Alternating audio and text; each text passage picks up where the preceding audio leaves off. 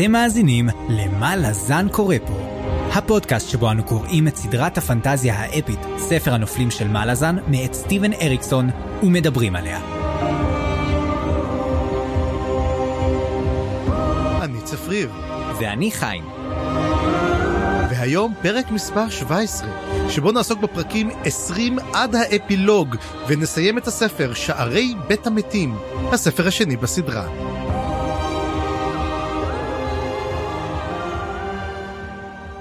וואו, אוקיי, חתיכת פרק עומד בפנינו, צפריר. כן, כן, כן, תשמע, אנחנו גם נדבר קצת על הספר הזה, ואני מקבל המון המון פיד מאנשים, במיוחד גם באתר, שהם נהנו יותר מהספר הזה מהספר הקודם. אה, אנחנו נדבר על זה בסוף, אבל זה היה וואחד ריצה. לגמרי, אני מרגיש שהוא, הקצב שלנו היה קצת מהיר יותר, אנחנו סיימנו את הספר הזה בשמונה פרקי פודקאסט במקום בתשעה, זה גם משהו שטיפה מלמד על הספר, אבל זה גם מלמד קצת על הדרך שאנחנו עברנו, וקצת אולי הקצב שאנחנו צוברים פה.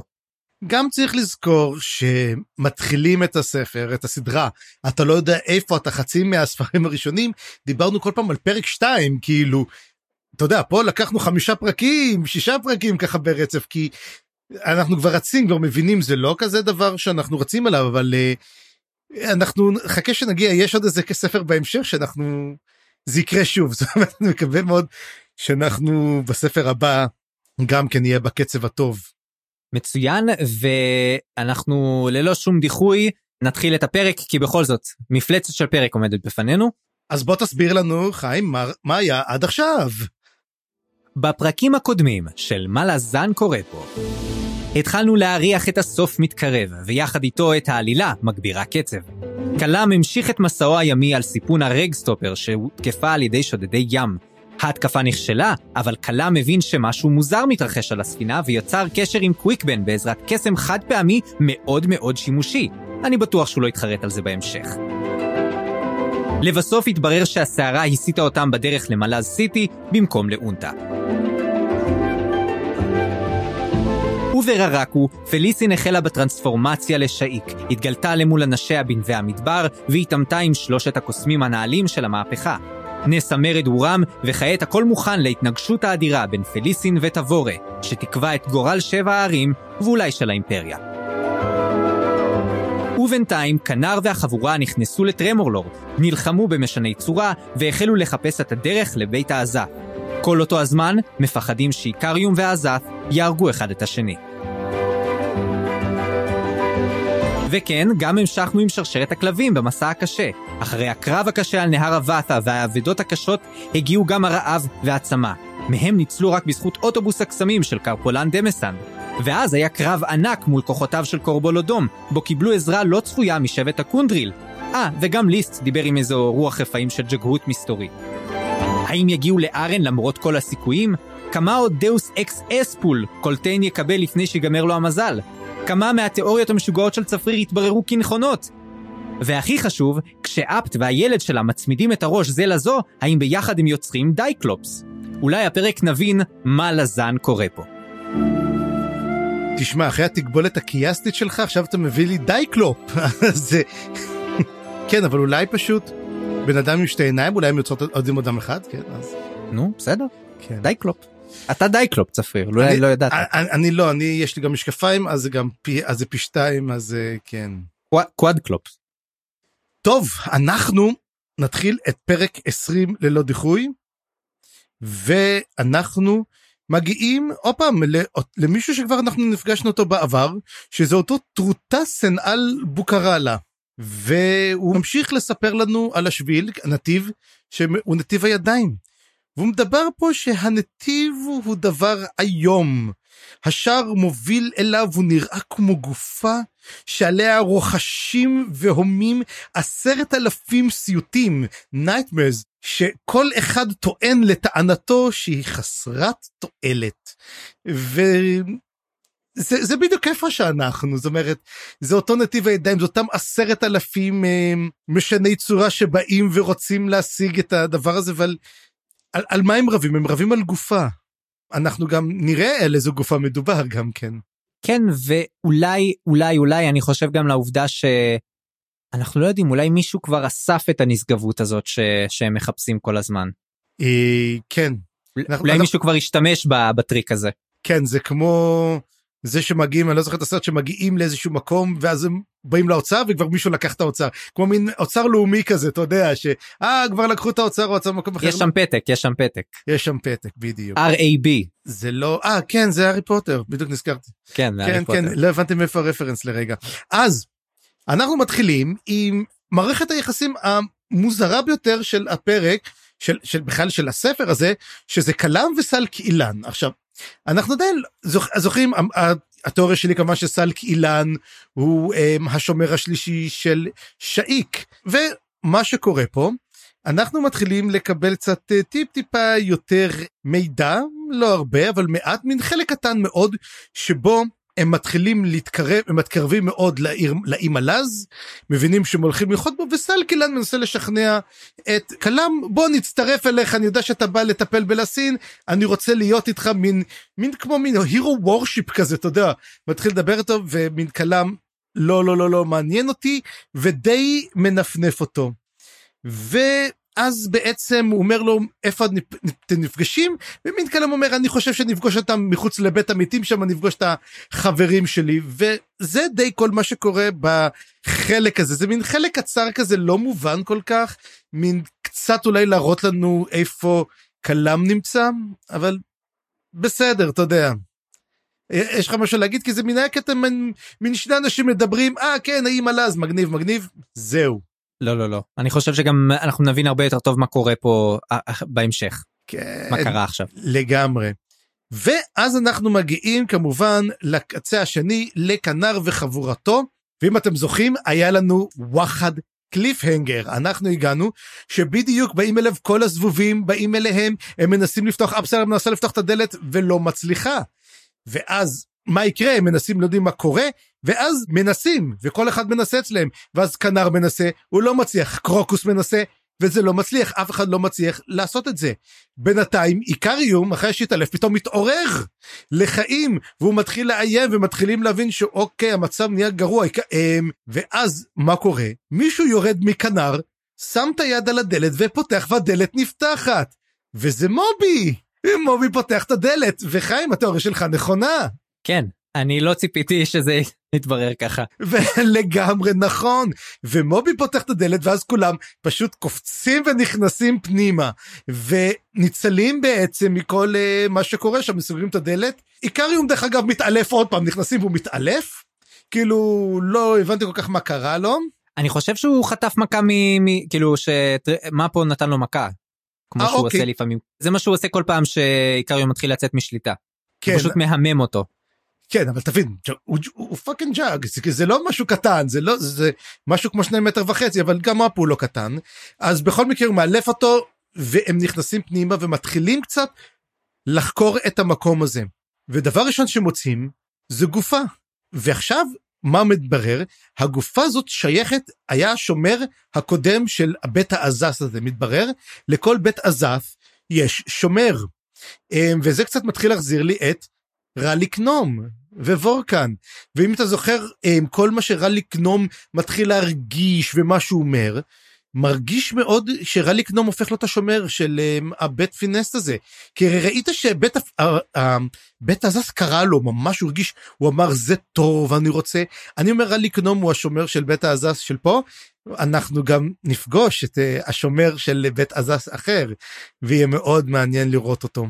ומה עוד יותר מעניין, השומר של בית העזס הזה, מגלים שהוא קצת, הגוף שלו לא רגיל, הוא לא כמו בן אדם רגיל, יש לו המון המון, יותר מדי פרקים אומרים, וזה פורקרול אסאיל.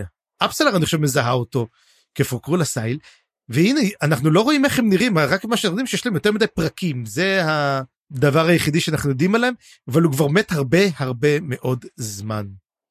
וזהו זה. ואז איסקרל פוסט אומר את הדבר באמת את מה שחיים אומר הוא אומר מה אתה חושב מובי הוא הוא familiar הוא לא familiar הוא בעצם soletaken והוא והנה הוא ניצח בנתיב הידיים הוא המנצח הגדול אבל לפני שאנחנו מבינים במה זכה אה, מובי פתאום בחוץ, יש רעש. הם מסתכלים, ומי מגיעים?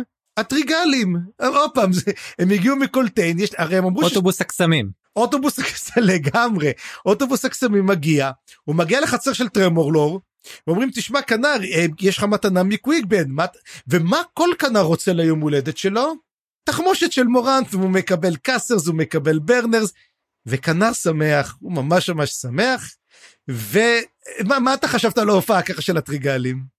Uh, תראה, אם הם הגיעו כבר למקום אחד, אז uh, מי אמר שהם לא יכולים להגיע לכל שאר המקומות? אני... מעניין אותי לראות כמה הם עוד יופיעו בסדרה, כי נראה לי זה לא נגמר פה הסיפור הזה. הם יותר מדי דבר טוב בשביל להיפסק איתו, אבל אני חושב, אתה חושב שהם הגיעו לפני קולטיין או אחרי קולטיין? או בדרך לשם או בדרך חזור. בדיוק, השאלה מתי אתה חושב, לפני או אחרי? אני חושב שבדרך חזור. כן, גם אני. כמו ממש בכרונולוגית, כמו בפרקים. או שלמעשה הם הגיעו לפני זה ואז אחד היד שתפסה אותם זה מה שתפס אותם בטרמורלור אחת הידיים בגלל זה הם אמרו לי חייבים לברוח משם. Huh, הוא אומר okay. אוקיי. אתה לא יודע מאיפה הגענו אז אוקיי okay. זה נחמד שאנחנו לא יודעים בדיוק את הזמנים אבל זה בערך אותו הזמן. Um, ואז הם נותנים את זה והם פשוט עוזבים אותם וזה נחמד ואז אפסלר אומרת שלמעשה מובי הלך בנתיב הידיים והוא הופך להיות השומר החדש של בית האזס וזה פה בעצם קצת מספר לנו על בית האזף שהנתיב הידיים המזויף שהם עשו הוא למעשה כן נותן מין אלוהות קטנה אני לא יודע אם הוא נותן או לא נותן אלוהות קטנה אבל מובי כנראה יהפוך להיות איזה אל קטן שהוא שומר האזאת' במקום אותו פורקרול אסאיל וכן. אני רק אגיד שאני אחדד אה, את זה שהוא sole אה, taken זה אתה אמרת. אני רק אמרתי שמובי הוא שד כלשהו, כאילו חזק. אתה אמרת שהוא soletaken, וכן, מסתבר שהוא soletaken של שד. זאת אומרת, שד שהופך להיות מובי. כן, ותגיד לי, איך ממות, הרי, הרי מובי היה של ממות, איך היה לו כוח לזה? מה, היה כהן של דריס, ואיך הוא, איך הוא השיג כזה דבר? השאלה שלי זה איך מובי החליט להיות פמיליאר, כאילו, יכול להיות שהוא בכל רגע יכול היה לא להיות פמיליאר. אה, נראה לי שהיו לו תוכניות משל עצמו, אולי הוא למד קסם אצל, אה, אצל ממות, אני לא יודע. וואו, זו שאלה מעניינת ואני מקווה שאנחנו נפגוש את אה, אותו טראוט, אני חושב שהשם שלו באמת זה אותו טראוט. כן, כנראה, אה, זה, כנראה. זה הוא. אז הוא גם יהפוך להיות משורר, כנראה, אתה יודע, אתה תקוע בבית האזאת' במשך מיליארדי שנים, אז אתה מתחיל ללמוד שירה. אגב, כמו עוד מישהו שכותב לנו דברים בתחילת הפרקים. אה, אה. נכון. נכון. ואז אז אולי אה, נמצא עוד כמה דבר, עוד כמה אנשים שכותבים ונראה אותם.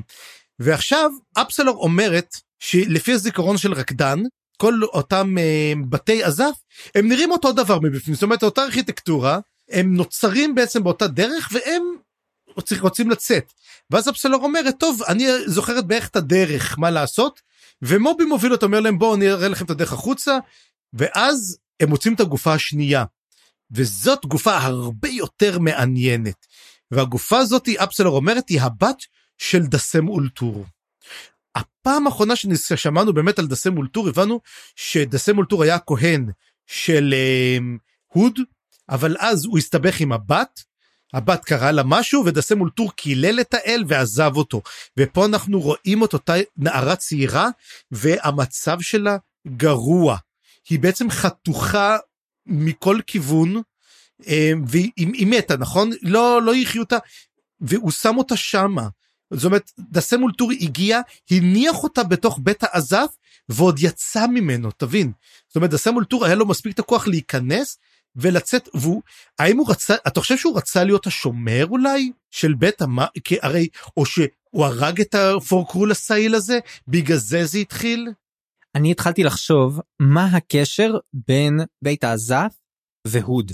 והעובדה שהוא הניח אותה פה גרמה לי לחשוב שאולי כאשר דסה מולטור עזב את הוד, הוא בעצם העביר את הנאמנות שלו לאזף. אולי הוא uh, סוג של, uh, הייתה לו גם, ש... היה לו שינוי uh, דתי כזה, שינוי uh, של הנאמנות שלו. מה אם הוד לא יכול לקחת מתים שנמצאים באזף? ותזכור את זה מפרק קודם, שמסרם מת, הדוב הגדול, ורוצה להציל אותו, מה פה? איקריום תופס אותו ואומר לו, עדיף לו למות מאשר להיות פה בכלא. זאת אומרת, הוד לא יכול לקחת את מי שהזף לוקחים אותו. הוא לא מת. ואז השאלה, אולי היא הייתה פצועה, והוא למעשה לקח אותה איתו אל טרמורלור, בשביל אולי יש אפשרות להחיות אותה שם. אולי המטרה הייתה לעשות איזה משהו להציל אותה. וזה מאוד מזכיר לי את רליק נום ווורקן. גם היא נפצעה, גם הוא לקח אותה לבית, לבית פינסט. מה שמראה שאולי יש לבית העזף איזה יכולות ריפוי, יכול להיות שזה לוקח איזה זמן, איזה בוא נגיד 100-200 שנה והיא מתרפאת. זה יכול להיות שהיא כרגע בתהליך של שיקום. היא עדיין מתה, אבל אנחנו, אני חושב שבעצם מה שרצה את הסמולטור, הוא רצה בעצם למנוע ממנו לקחת את הבת שלו. כי זה כמו מין התרסה אחרונה כזאת, ולכן די יהוד הלך נגדו. ובית הגופה של הפורקולה סייל אם היא הייתה שומרת הקודמת כי הרי לא היה צריך את נתיב הידיים לבית העזס בית העזס לא חיבר שומר אולי דסמולטור הרג אותו כי הוא לא נתן לו להיכנס הוא שמר עליו אז הוא אמר לו לא אני שם אותה פה הרג אותו ויצא. השאיר את הבית ללא שומר. ובאמת זו שאלה למה בית העזס צריך שומר אני לא ראיתי שהם עושים משהו מיוחד כל כך חוץ מלהתאסף הם מדברים על זה אחר כך שהם יכולים להתאסף אבל מה בעצם צריך לעשות שומר של בית הזף? אני עוד לא יודע מה עושים בבית הזף אז uh, אני לא יודע מה השומרים עושים בבית הזף. השומרים אולי הכי פשוט הם שומרים. כותבים ספרים בסך הכל זה מה שאני רואה. אה, אולי כן. אולי. אז אחרי שהם בעצם מסיימים את זה אז מה שקורה הם מבינים שהם הולכים לקראת איזשהו מקום ואז פוסט ומאפו ומצטרפים אליהם אומרים אנחנו כבר נעזוב בדרך זאת אומרת אנחנו נצא ממקום אחר ואז קרוקוס הוא מבין משהו מעניין. הוא מבין שבזמן שהם היו במלחמות כל הזמן שרדפו לכם ומישהו הציל אותם זה היה מובי מובי היה השומר הסודי שלהם. ולכן הוא, כל, הוא לא עזב אותם לרגע הוא עקב אחריהם. למעשה הוא הבין שהדרך הכי טובה למצוא את הדבר הזה הוא פשוט להתלוות אליהם הם ימצאו כבר את נתיב הידיים. והוא הופך להיות השומר ובאמת קרוקוס חושש מאוד מאוד שיהיה בודד אבל אז אפסלור אומרת לו תשמע יש הרבה מאוד בתים ויש גם שומרים אחרים והם יכולים להישאר ביחד ואז מובי עוזב אותם הם הולכים ואז יש שם חליפת שריון כלשהי שנמצאת אנחנו גם נחזור נראות את החליפת שריון הזאתי ואז מובי מסתכל עליה כזה מאוד מתעניין גם לפני זה ואז השריון מדבר אומר או איזה כיף שהגעת סוף סוף לא יהיה לי כל כך בודד פה. אז מה זה השריון הזה? לא יודע. עכשיו אתה צריך לשתות. אה אוקיי. כבר ש... באתי שתוי הכל טוב. באת שתוי מעולה וזהו זה בעצם הנקודה אז מה אתה חושב ככה על כל המידע הזה ששופכים עלינו פה על בית העזת ועל התגלית הזאת של הבת של דסה מולטור. זה העלה לי הרבה, הרבה יותר שאלות משזה ענה אני חושב וזה גם מתחבר מאוד לנקודות אחרות שיהיו בפרקים האלה כי אנחנו לא מיד uh, עוזבים את בית העזף נגלה עליו עוד כמה דברים רק הערה קטנה אני חושב שההערה שלך לגבי הריפוי של בית העזף הוא לא בדיוק מדויק ייתכן שאנחנו נגלה משהו בהמשך שמפריך את זה. אוקיי, עדיין למה דסה מולטור שם את הבת שלו שם? כן, הייתה לי תיאוריה מטומטמת, אני אגיד אותה, מקסימום אני אמחוק אותה אחר כך. לא, לא, לא, אתה לא מוחק, תיאוריות מטומטמות, אנחנו חיים, השומעים שלנו באים לפה בשביל לשמוע את התיאוריות המטומטמות האלו. אם אתם באמת באים בשביל לשמוע את התיאוריות המטומטמות שלנו, בבקשה תכתבו לנו ככה בתגובות, כי אני, קשה לי להאמין, אבל בוא נגיד ככה. אה, זו תיאוריה מטומטמת במיוחד כי אני די בטוח שהיא לא נכונה אבל זה עלה לי תוך כדי שדיברת צפריר מה אם וורקן היא הבת של דסה מולטור? אוקיי זה באמת תיאוריה מוזרה. אנחנו לא יודעים קודם כל אנחנו לא יודעים uh, אם uh, מישהו בחיים של וורקן ידע איך הבת של דסה מולטור נראית. אנחנו לא יודעים עליה כמעט שום דבר אנחנו רק יודעים שהביאו את וורקן uh, uh, פצועה ובמצב לא טוב לתוך בית הזף. Uh, נכון זה לא היה הבית הזה ואנחנו אפילו לא יודעים איך הם מחוברים אבל מי אמר שרליק נום לא השאיר אותה כאן והמשיך בדרכו ואני לא יודע. אבל אתה יודע מה שעכשיו שאני חושב על זה זה מתאים ממש לאחת התיאוריות כמו תיאוריות שלי כאלו מופרכות אבל עדיין יכולות מתוחכמות לאללה.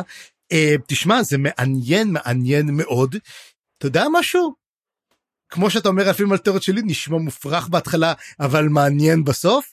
זה באמת יכול להיות מעניין יכול להיות שבאמת היא הגיעה לשם אבל באמת היא הייתה חתוכה מכל כיוון היא כן? אני לא זוכר מה היה מהות הפציעות שלה, mm. צריך לבדוק את זה. כן, זאת השאלה. אז בינתיים אנחנו נגיד שלום לבית העזף ונלך לנקודה האחרת שיש.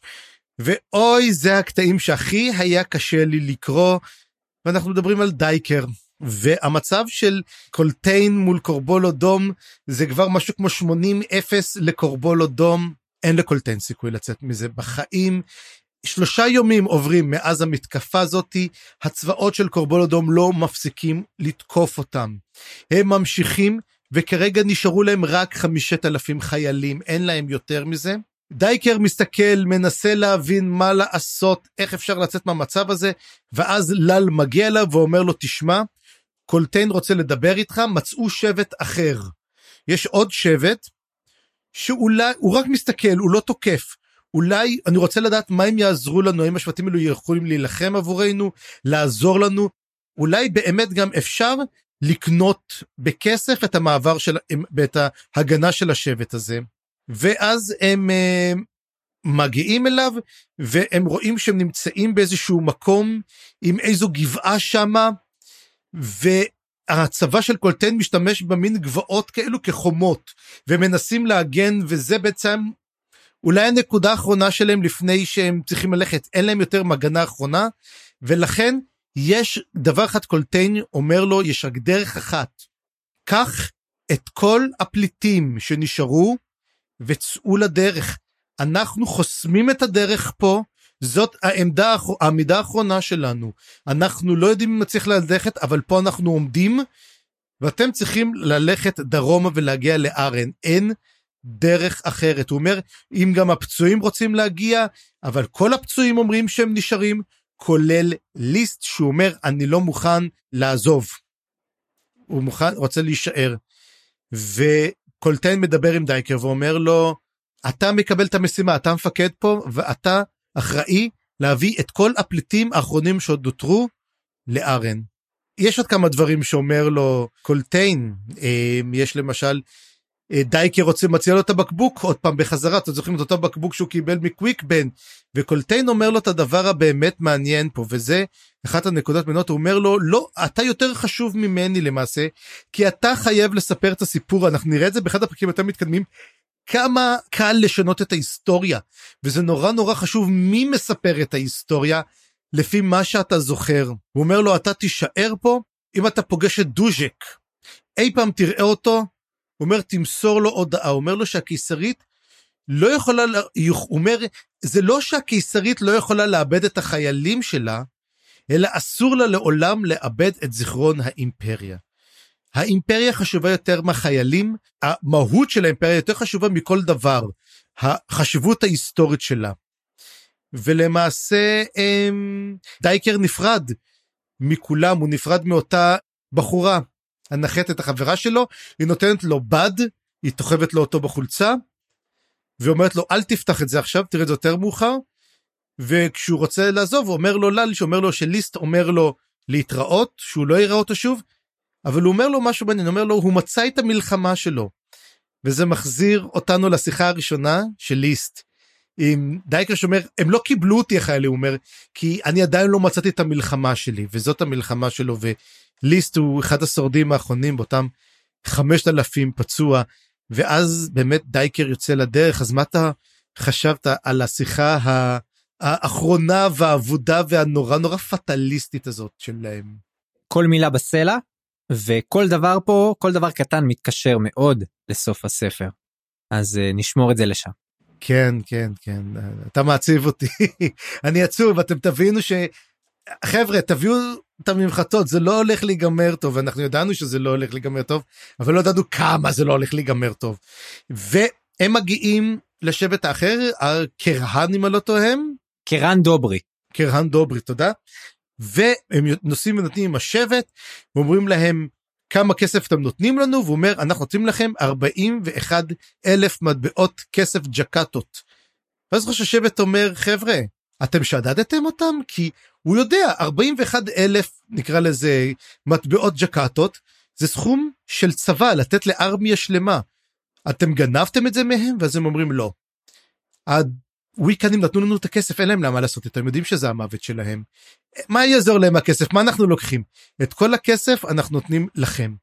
וראש השבט אומר טוב טוב אה, אומר אוקיי הוא פתאום קולט את זה זאת אומרת תשמעו זה יותר מדי אנחנו לא ניקח את הכל אבל אנחנו גם נרפא אתכם בדרך, נאכיל אתכם בדרך, ואתם תצטרפו אלינו. אבל, וזה האבל הגדול, אנחנו לא יכולים לקחת אתכם את כל הדרך לארן. יש את הנקודה שזאת דרך ארן. זו דרך ארוכה, מרחק של שלוש ליגות.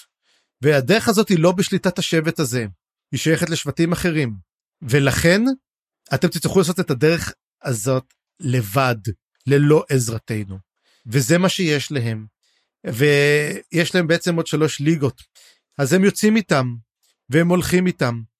והם הולכים איתם יום, והם הולכים איתם לילה. ואז מגיע אחת הדמויות, אולי השנואות, חוץ ממליק אמ, רל, וזה נספרה. שלא ידעתי אם אני באמת אשנא דמות כמו שאני אשנא את הדמות הזאתי, אבל כן לגמרי. ואז נספר אומר תשמע, אנחנו אצילים, אנחנו אה, עשינו מגבית, נשאר, הרי תזכור שהם את הזהב, הם, הם לא, הם, היה להם זהב עוד, כי הם מכרו את המשרתים שלהם. הוא אומר, קנינו סוסים רעננים, ואנחנו יוצאים לרכב עכשיו כבר לארן, אנחנו לא מחכים לכם. אבל הדייקר אומר, תגידו לי, אתם תעשו פאניקה, אתם יראו שאתם בורחים, הפליטים יאבדו פה תקווה, אנחנו צריכים לנוע ביחד. והוא אומר לא אין כזה דבר אני לא מוכן לעבוד עם זה. הוא אומר לו ומה עם טומלט יש לכם את האציל הזה שעוד דיבר נורמלי היה אחד שבאמת היה ידע קצת טוב. הוא אומר אה כן אתה מבין הוא, הוא חלב והוא לא שרד הוא מת. מעניין באמת אם הוא מת אני, אני אישית לא חושב שהוא מת מוות טבעי כל כך חושב שהוא התנגד ופוליק אה, עשה לו איזה סיפור כלשהו. אבל אז הוא אומר לא אני לא מוכן להקשיב לך אני הולך דייקר מוציא חרב נותן לו מכה בראש ומאלף אותו. ואני אומר כמה פעמים אתה כבר יכול לאלף את הבן אדם חסל אותו די אבל הוא מבין שהוא לא יכול. לא הפעם את זה את פוליק את פוליק הוא מהמם. את פוליק הוא מהמם. אני... את פוליק כי פוליק אה, קורא אותו לדו-קרב. כן נכון. זה, זה גם כדי מין קטע כזה אתה יודע מין כמו מזכיר את אה, איך זה את רלי גנום. שמגיעים ואוקיי אני מזמין אותך לדו-קרב טונג כאילו אתה, אתה יודע אתה אל תלך נגד חייל זה בן אדם שיודע אתה חושב שאתה יודע כמה דברים אומרים הוא הלוחם הכי טוב שיש. תעזוב אותך הוא פשוט וזה מצחיק כמה אתה חושב שהוא אומר אני אבוא אליך יום אחד ואני אעשה לך את זה והוא די מהמם אותו על המקום. ואז מה שקורה הם מגיעים לסוף הדרך והם יוצאים אליה לבד השבט עוזב אותם הם הולכים וברגע שהם הולכים הם מגלים שיש תלים המון המון המון תלים מסביב. אומרים מה זה התלים האלו אנחנו לא זוכרים אותם.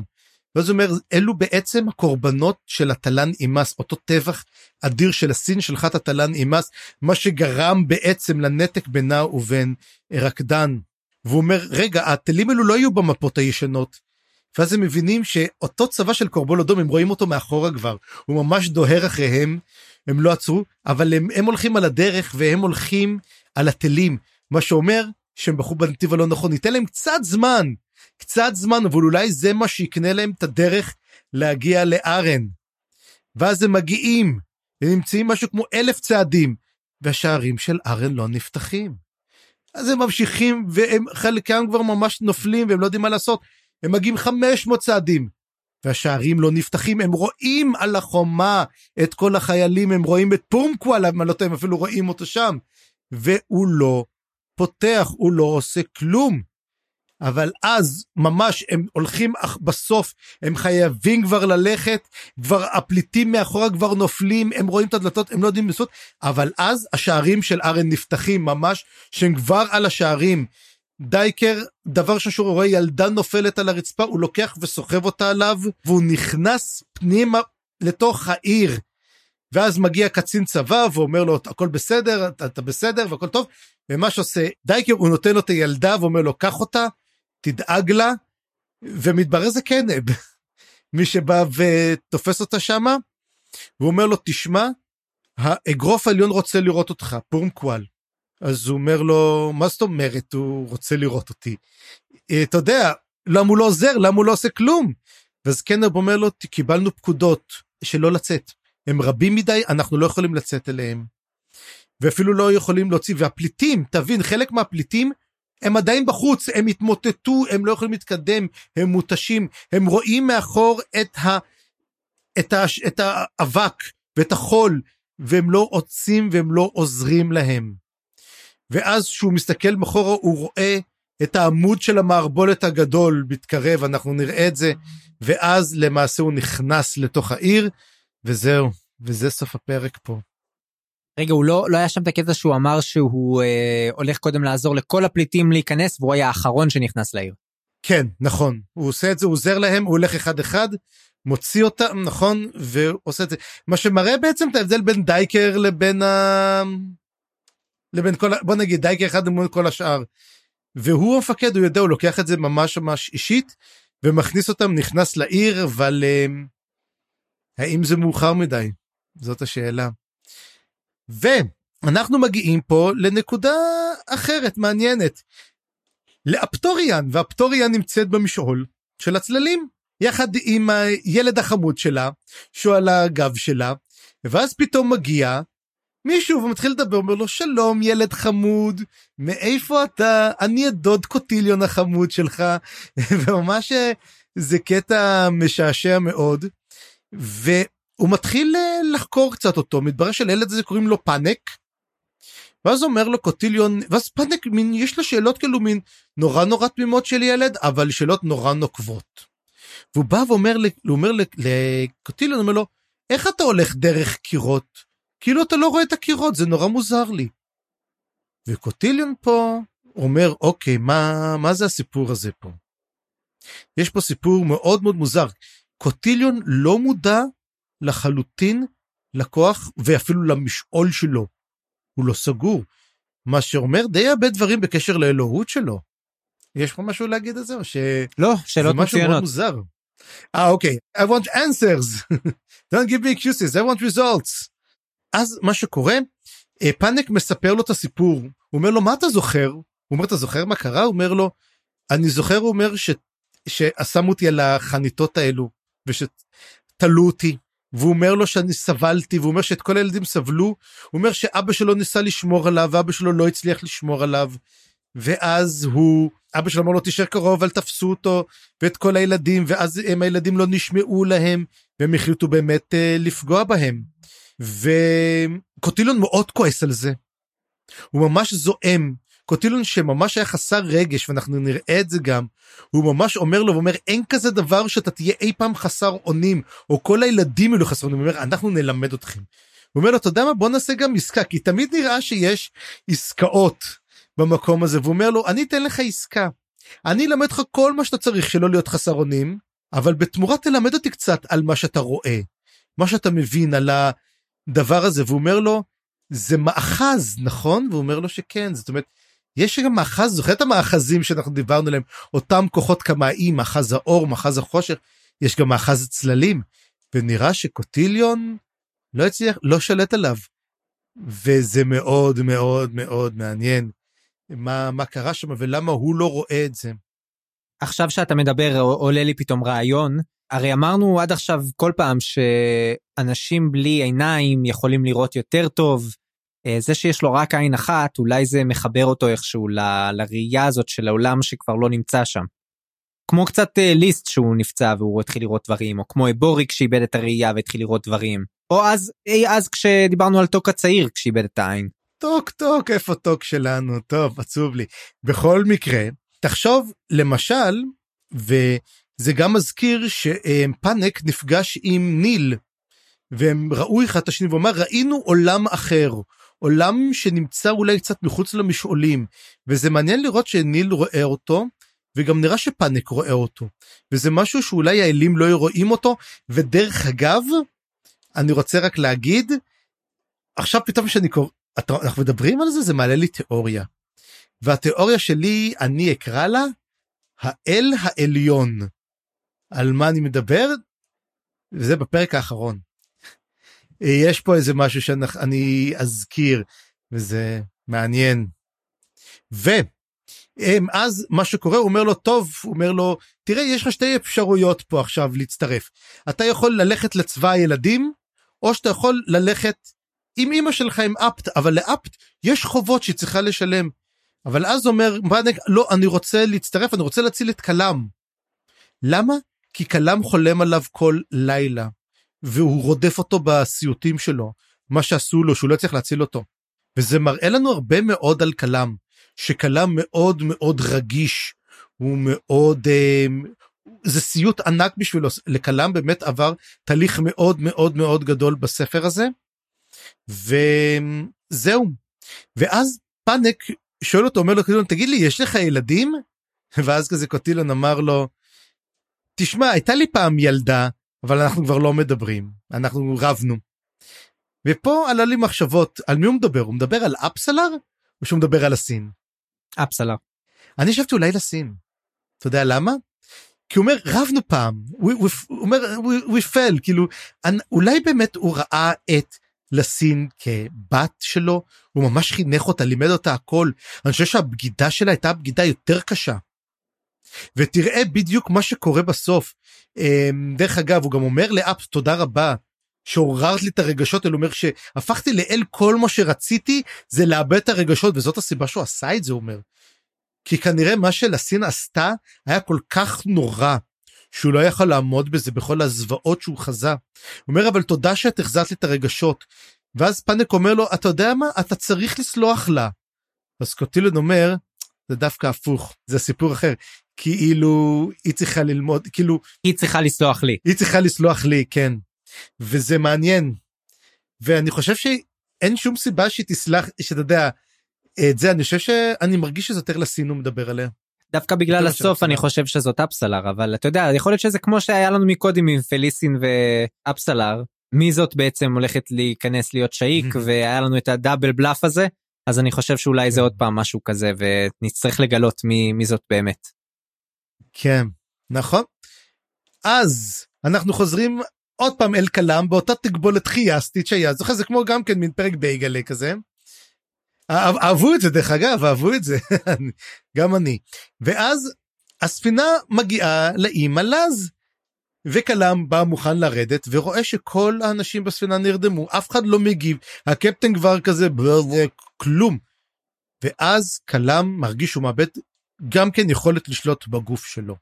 ואז מגיע סלק אילן ניגש מאחוריו ונותן לו את הנאום המעניין ומראה איך למעשה היה יש פה טוויסט שלא עלינו עליו דרך אגב וחשבנו הרבה יותר רחוק סלקלן אומר לא אני לא השומר של זה הוא לא, הוא לא אומר את זה אבל זה פרל אותה פנינה שבעצם לקח את אה, לוסטה רעיל שדי נעלמה לנו בוא נגיד לוסטה רעיל וכל החברים שלה.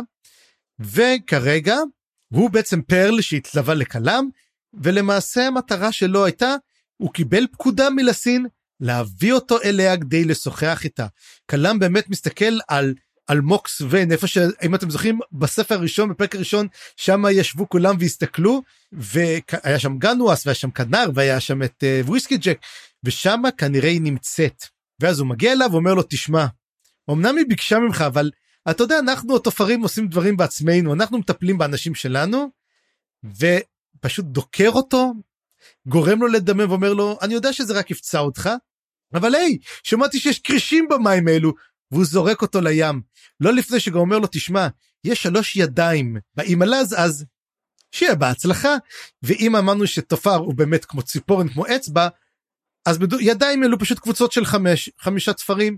בקיצור, חמישה עשר איש רוצחים מאוד מאוד מיומנים שבאים וזורק אותו ואומר לו ביי ביי ו... אני, אני חשבתי שהוא אומר לו the Lannister send their regards לא?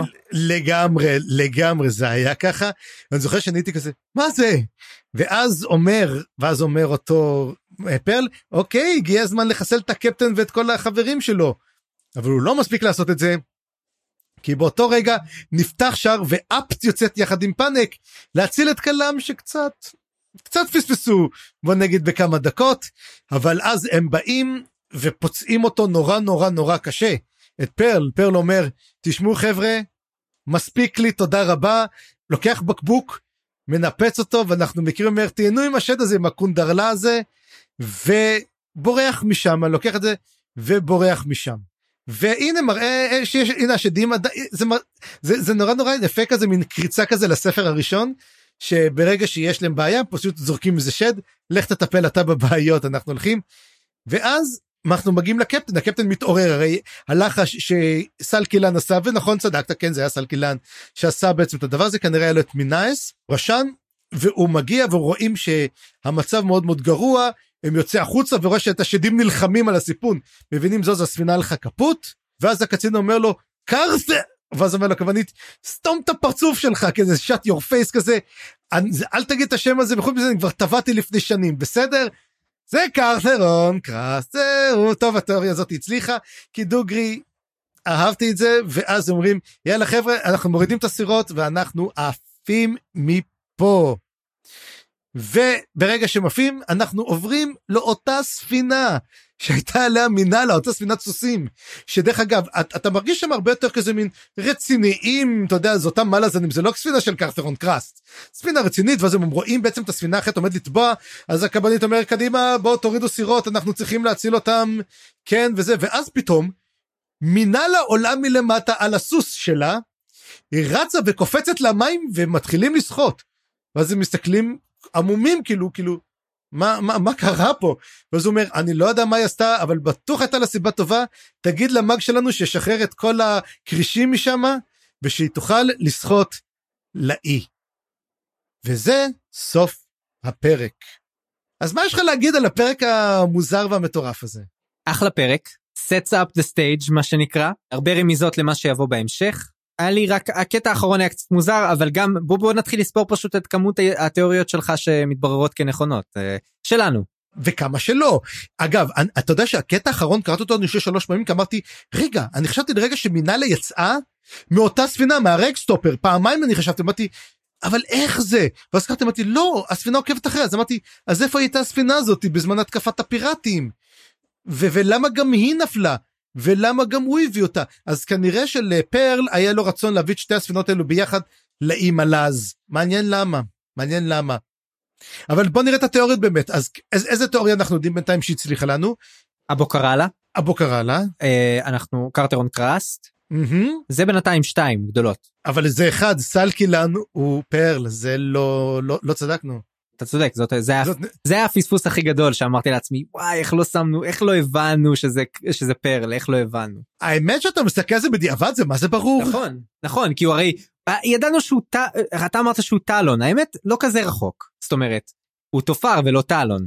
כן אבל אתה יודע הוא, הוא עשה את הקטע הזה בכוונה כי מה הוא אומר? הוא אומר אה איך כל הרוצחים האלו וזה אוי איך אני שונא אותם. והוא כזה צוחק ואתה אומר לעצמך כן יופי יופי עבדת עלינו. ואתה מבין שאולי זה שהוא צוחק או זה שהוא מדבר הוא די צוחק עלינו על הקוראים נראה אם תצליחו לא. אני חושב שהרבה עלו על זה שזה זה ואני חושב שאנחנו מה זה פספסנו את זה?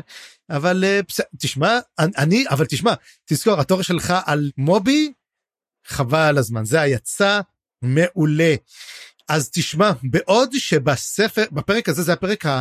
אני חושב אולי האחרון שדי מין כמו כך מהרגע הזה בעצם זה זה הסוף בעצם הפרק הזה, הפרק הקודם, הוא היה מתאים באמת לפרקים הקודמים מבחינה עלילתית, אבל הוא נורא נורא ארוך, אז לא יכולנו לדבר עליו, אבל מהפרק הזה עד הסוף, זה החלקים שאני קורא להם, זה הסוף הגדול, זה ממש הקליימקס שלנו, ואנחנו מתחילים עם פליסין. עכשיו, אבל לפני זה רק נלך לציטוט הקטן, הציטוט הוא של קלנווד, אני חושב שזה פעם ראשונה שאנחנו ראינו משהו של קלנווד כותב, נכון? שזאת אמרה. אז הוא אומר דבר מין אמרה נורא מוזרה לי, שהוא אומר, כל כס הוא החצי, הוא, הוא החלק האחורי של חץ. שבעצם הוא אומר כאילו, אני הבנתי את זה כאילו, הכס ממנו הכל יוצא קדימה, הכל נורה. אתה בעצם מסתכל, אתה רואה את השליט, אבל כולם, הוא מכוון לאיפה החץ הזה ילך. או יותר נכון, האם החץ הזה יהיה ישר והוא טוב, הכס טוב, אז החץ יטוס ישר, ואם הוא עקום, החץ יתרסק. מה שמראה שבעצם השליט מנהיג את כל האימפריה שלו. ואנחנו נדבר באמת הרבה על הנהגה. זה פרק על ההנהגה ומנהיגים ועל חוסר הנהגה. אתה ראית את זה גם כן ככה או ש... אני לא יודע, הקטע הזה היה לי מאוד מוזר, לא הבנתי מה הקשר שלו, חשבתי על, על העניין של כאילו המטאפורה הזאת היא יותר מדי מורכבת לי, אני, אני מנסה, לה... יש לי כל מיני אופציות שאני יכול uh, להגיד עליה, ומה שמעניין גם שקלנבד אומר אותה, אבל לי זה הכי מתחבר, אתה יודע, התמה הכללית של מה שקולטיין אמר, שהאימפריה יותר חשובה מהאנשים שלה, וגם יותר חשובה מהעומד בראשה אפילו. כן, אך עומד בראשה הוא בסך הכל מי שמחזיק את החץ, אבל הוא חלק מהחץ, מהאימפריה עצמה. וזה מעניין מאוד. ואנחנו מתחילים לקרוא את פליסין. עכשיו, אני חייב להגיד שיש לי בעיה כלשהי, ואני לא יודע אם זה גם אצלך, אבל כל פעם שאני רואה שמתחיל פרק על פליסין, אז אני אומר, אוקיי, נקרא את זה יותר מאוחר. כאילו, אני יכול לקרוא רצוף, רצוף, רצוף, רצוף, אז מגיע לקטעים של פליסין, ואני כזה מין... כזה לא כל כך בא לי לקרוא עליה, כאילו זה חלקים שאני קצת פחות אוהב, וזה, אם, אם אני יכול להגיד מכל הספר הזה על, הקווי, על הקווים שלו והארקים שלו, אה, אמר אריקסון בשעתו שהוא הכי אהב לכתוב את הפרקים עליה, אני הכי פחות נהניתי לקרוא עליה, כי יש, אתה יודע שאתה מתחיל לקרוא כבר זה מעניין, אבל איכשהו, היא, היא, אני חושב שאולי בהתחלה הפכה להיות דמות נורא מעצבנת. קצת אז קשה לי לקרוא פרקים עליה. עכשיו זה כבר לא מפריע לי, כי לדעתי זה כבר לא, לא פליסין, זאת אומרת, היא כבר לא מדברת, לא חושבת כמו פליסין, אה, זה שונה מאוד. אה. דרך אגב, זאת שאלה שממש שואלים אותה בפרק הזה. בגלל זה זו שאלה ממש ממש טובה. אז זה, אז פליסין נמצאת, היא נמצאת על איזה מגדל שמירה. היא מסתכלת על העיר הענקית הזאת, הנווה מדבר, מה שאמרנו. ויש איתה את הילדה היתומה הקטנה שהיא אספה אותה זאתי שלא היו מוכנים לתת לה שם. והיא נמצאת עם בוריק גם כן, ובוריק בא ואומר לה, תשמעי, יש מכל מי שנמצא שם, בידיטל, ואיך קוראים לשני? בלפרי, לא זוכר את השם שלו, יש עוד אחד שם, אתה רואה כמה דמויות מעמיסים עלינו? לוריק, לוריק. ו...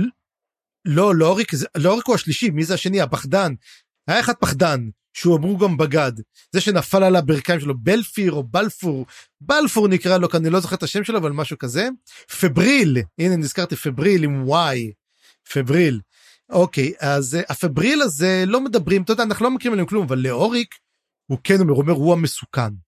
לאוריק באמת הוא דמות מעניינת כזה, אתה יודע, הוא רק קורא על ברך אחת וזה, אבל הוא אומר, תשמעי, אני חושב שהוא היחידי שיודע שאת את, את עשית עסקה עם האלה, את לא, האלה לא באמת נכנסה אלייך, אתם הגעתם למין ממשלה פריטטית כזאת, שכל אחת מכן יכולה להגיד מה שהיא רוצה, אבל את, היא לא נולדה מחדש בתוכך.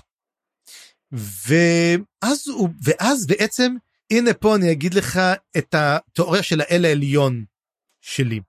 הם מתחילים לדבר והוא שואל אותה שאלה מאוד מעניינת, הוא אומר לה תראי, ממתי דריז'נה יצרה איתך קשר? הרי אין סיכוי שהגענו במקרה לררקו ועשינו את הכל, והרי תזכור, גם ראינו בנבואות שזאת הייתה פליסין, כי ראינו אותה עם האזיקים, שהיא תהיה בעצם שהאיג שנולדה מחדש. זאת אומרת, הנה, אם אנחנו מדברים על עוד תיאוריה שאמרנו פסיכית, אבל היא הייתה נכונה, כן. אבל הוא אומר לו, תביני, איך, איך היא יכלה לזהות את הדבר הזה, לתכנן את כל זה?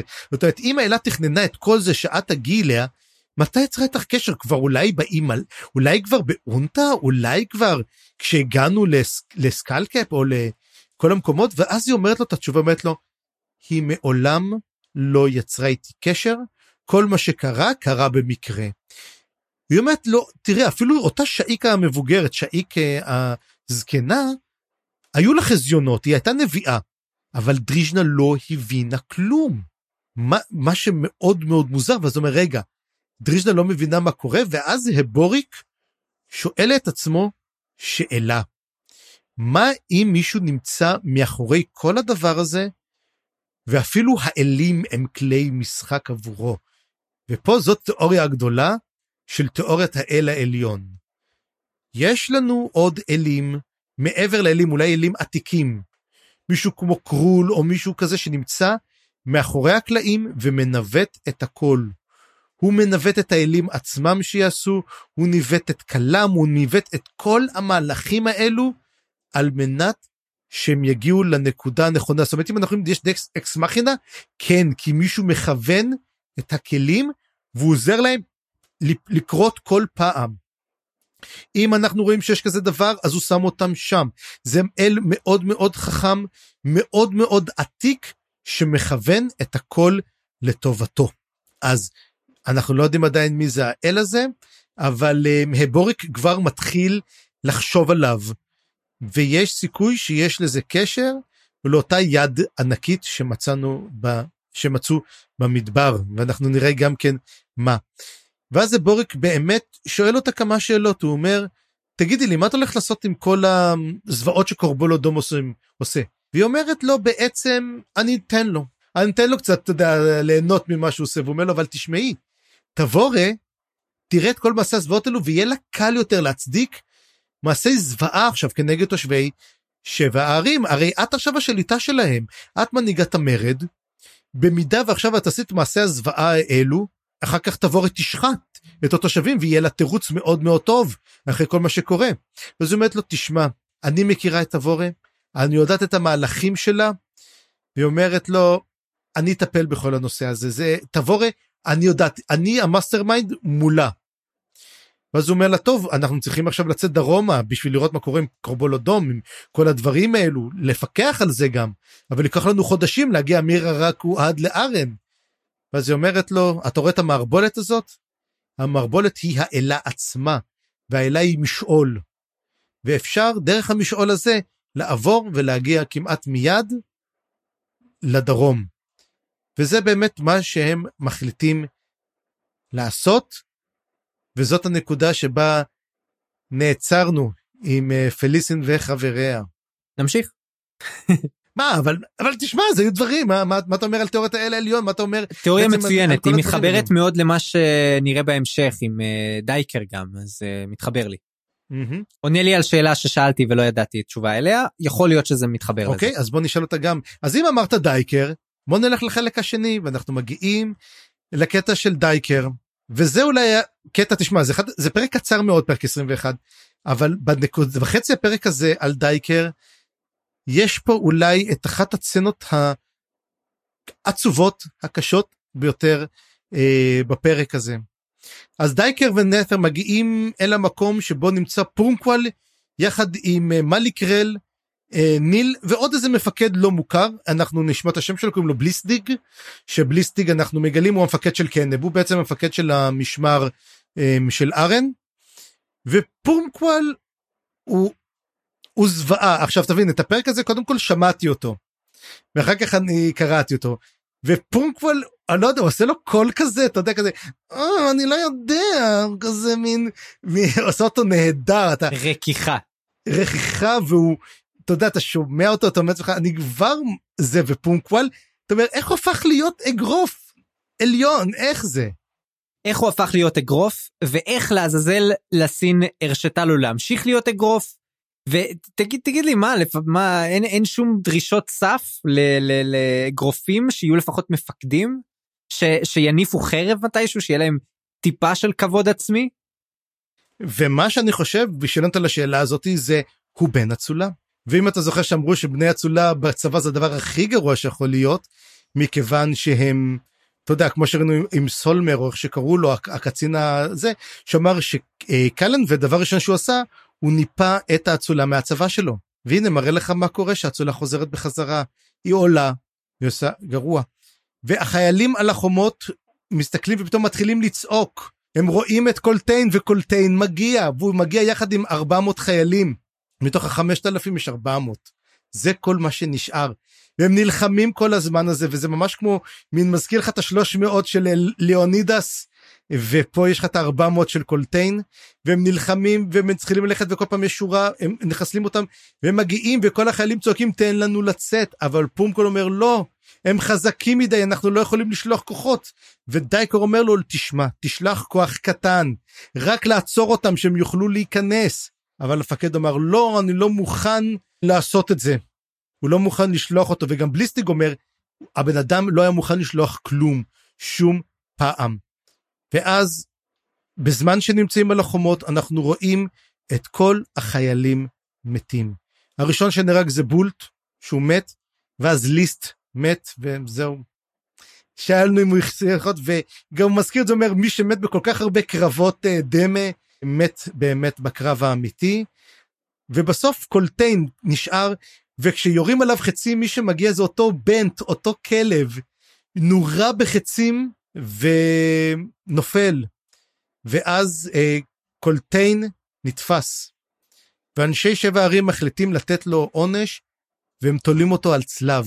והוא ופשוט מתעללים בו וכשמסתכלים הם רואים שמרחוק מגיעים אורבים, כמות אדירה של אורבים שבאים לקחת את נשמתו של קולטיין, הוא סובל, אבל הם לא יכולים, כי כל פעם שמתקרבים מגיע קמיסטרלו ושורף עוד ועוד אורבים. ושומעים את ניל ונזר צועקים על החומה, לעצור אותו, תעשו משהו שאפשר לעשות, ואין מה לעשות. ואז בליסטיג אומר, אז אומרים, תביא לי את הצלף הכי טוב שיש. ומביאים אחד שקוראים לו סקווינט, פוזל.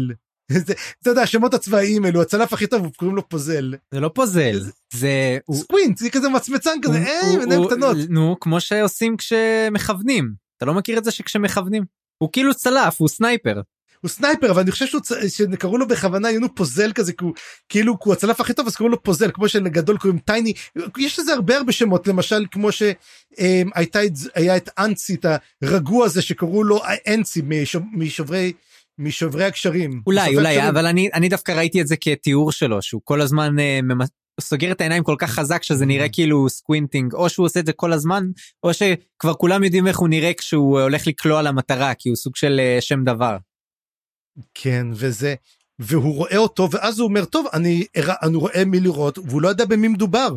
ואז הוא מכוון והוא מכוון ללב ופתאום הוא אומר אוי ואבוי זה קולטיין.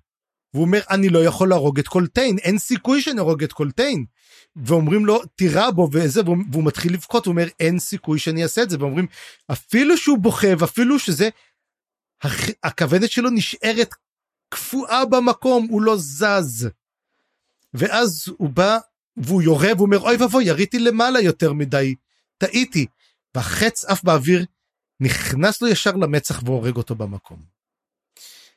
וקולטיין מת ואז כל העורבים מתגברים על הקסם פשוט שועטים עליו מאות ואלפי עורבים וכשהם עוזבים את המקום לא נשאר שם כלום.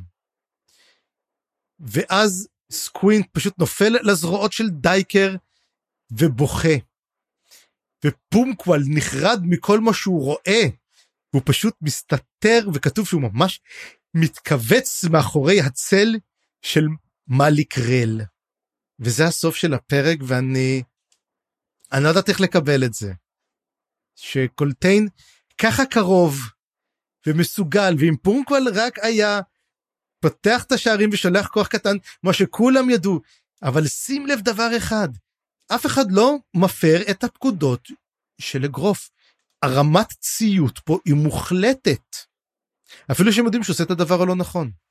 זה זה מתחבר לשיחה שהייתה לנו מקודם על פורמקואל ואיך הוא קיבל את התפקיד אבל גם זה מתחבר לנו על מה שדיברנו עד עכשיו על צבא מלאזן. מה נותן לו את הכוח שלו. ודיברנו על זה שצבא מלאזן אחד מהכוחות שלו זה, זה היתרונות הרציניים שלו זה שכל חייל בצבא הוא עניין. יש לו מקום מכבדים את הדעות שלו כל הדברים האלה. ופה אני חושב נוצר מין סיאוב כזה. מצד אחד חיילים נורא נורא ממושמעים נורא חזקים אבל הם לא מסוגלים להעיף את המפקד שלהם לכל הרוחות כשהוא עושה משהו כזה. זאת אומרת אני חושב שאם היה מדובר בסאפרים והיה עומד בראשם מישהו כזה כבר היו מזמן חותכים אותו. דייקר היה קרוב מאוד לחנוק אותו, אבל הוא לא עשה את זה. אני מתלבט למה דייקר לא עשה את זה. אני חושב שלא חסרה לו אימפולסיביות ו... והאלימות הדרושה לכך. אני חושב שפשוט עצרו אותו מזה, ואני אני תוהה לעצמי, למה? ואיך קרה שהצבא כולו כל כך הסתאב? אה, תחת השלטון של הסין, ככל הנראה זה מה שקרה. וזהו, זה סוף פרק 21. קח אותנו הלאה כי אנחנו צריכים אנחנו צריכים לרוץ פה על הפרקים ופרק 22 ממתין לנו ברגע זה. מצוין אז נתחיל את פרק 22 עם עוד קטע שכתב סגלורה שזה אמרנו כבר כנראה מישהו שנמצא בצבא שככה כותב את הרשמים שלו לא פגשנו אותו עדיין בספר. והוא ממש מתאר את האירוע הזה שהרגע חווינו אותו. I saw the sun's bolt arc an unerring path to the man's forehead. כמובן, קולטיין. As it struck the crows converged like night, drawing breath. ולקטע קוראים dog chain, שזה קצת שונה מ-chain of dogs. כן, דיברנו על זה גם כן. וכן, הוא כנראה, אני מתחיל לחשוב שזה אולי מישהו מהפליטים, סגלורה. אה, וממש מחבר אותנו, אתה יודע, סוף הפרק מתחבר לתחילת הפרק הנוכחי, אז בואו נראה מה קורה. אנחנו בעצם עוברים לכלם. וכלם נמצא, אה, בעצם שורד. הוא נפטר מכל השריון שלו וכל הציוד שלו ש... שהיה עשוי להחזיק אותו בתוך המים. הוא פצוע, הוא מדמם, אבל הוא ממש עולה מתוך המים, ומתחיל פרק של אסאסינס קריד, שממש ממש הזכיר לי משחק מחשב, כי כלם בעצם יוצא, מבין שהוא נמצא בסוג של מצוד, שמסביבו יש אה, כל מיני תופרים מתחבאים ואורבים, והוא מרגיש את הקסם שלהם, ואנחנו עוד לא דיברנו נראה לי ממש על היכולות של כלם מבחינת קסם, אנחנו יודעים שאין לו יכולות קסם, אבל הוא טוב מאוד בלהרגיש קסם, ונראה לי הדבר הכי חשוב, הוא יודע איך התופר עובד, וכל הדבר הזה מביא אותי לנקודה הזאת שכל הפרק הזה מרגיש לי כאילו כלם ממש מהר מאוד מראה לנו למה הוא כזה בדס ולמה כולם מפחדים ממנו. הניצוד הופך להיות הצייד. וכמו בתחילה של משחק מחשב הוא צריך בעצם הוא פורץ לאיזשהו מחסן מוצא שם את הציוד ההתחלתי שלו level 1 גיר שם אותו על, ה, על הזה ואומר אני לא צריך שום דבר אני מספיק טוב ובעצם מתחיל לצוד אחר, את התופרים והוא באמת מוצא כל מיני חוליות קטנות של התופרים אני חושב שעל החוליות הם לא תמיד של חמישה הוא מוצא שתיים פה שלוש שם ובעצם הוא לאט לאט מתחיל להיפטר מהם בצורה מאוד מאוד אפקטיבית אני חייב לומר. אה, קטע ממש מגניב. תשמע כן כן זה זה זה קטע אקשן כזה וזה קטע נורא מוזר שהוא מגיע ככה לקראת הסוף כזה אתה יודע אתה חושב כבר ככה טוב אקשן זה בדרך כלל בהתחלה בסוף זה יותר קצת טיפ טיפה הגותי כזה אבל פתאום אתה יודע הוא כזה מין מגיע קופץ הולך עושה כזה מין טריקים זה זה מגניב לראות את כלם אתה יודע בדס אחרי שראינו אותו קצת אה, לא יודע קצת פחות עד בדס בזמנה לפני זה. כן חשוב לומר גם אגב שהוא כל אותו הזמן הוא כמובן פצוע זאת אומרת פצעו אותו במטרה של לעכב אותו. כל העניין פה זה סוג של ספורט כזה של התופרים הם, הם מטפלים ככה בתופרים הסוררים שלהם וכמובן mm-hmm. קלאם עזב את התופר שזה משהו שבדרך כלל לא עושים אותו. בכל מקרה כל הסיפור פה מאוד מאוד מגניב אה, מה שמאוד מוזר זה שאחת הגופות שהוא הורג אותה בעצם מתחילה לדבר איתו רק מה זה לא הגופה עצמה אלא טופר שמדבר איתו דרך הגופה שלא ידעתי שאפשר לעשות דבר כזה כנראה יש איזשהו חיבור של משעול דרך הגופה הזאת ויש לי פה תיאוריה משוגעת מספר אין לי מושג כמה כבר. לך על זה. אז אני חושב אני חושב שגם מוזכר שהוא משתמש פה באיזשהו משעול ואנחנו נראה בהמשך עוד דמות שמדברת דרך גופה. אני מתחיל לחשוב שיש קשר בין המשעול הקיסרי ומוות. המשעול של הוד. המשעול של הוד. אולי המשעול הקיסרי הוא המשעול לשעבר של הוד. זה לא לשעבר, הרי המשעול הזה, הרי אנחנו ביקרנו כבר במשעול הזה כשהגענו אסמת.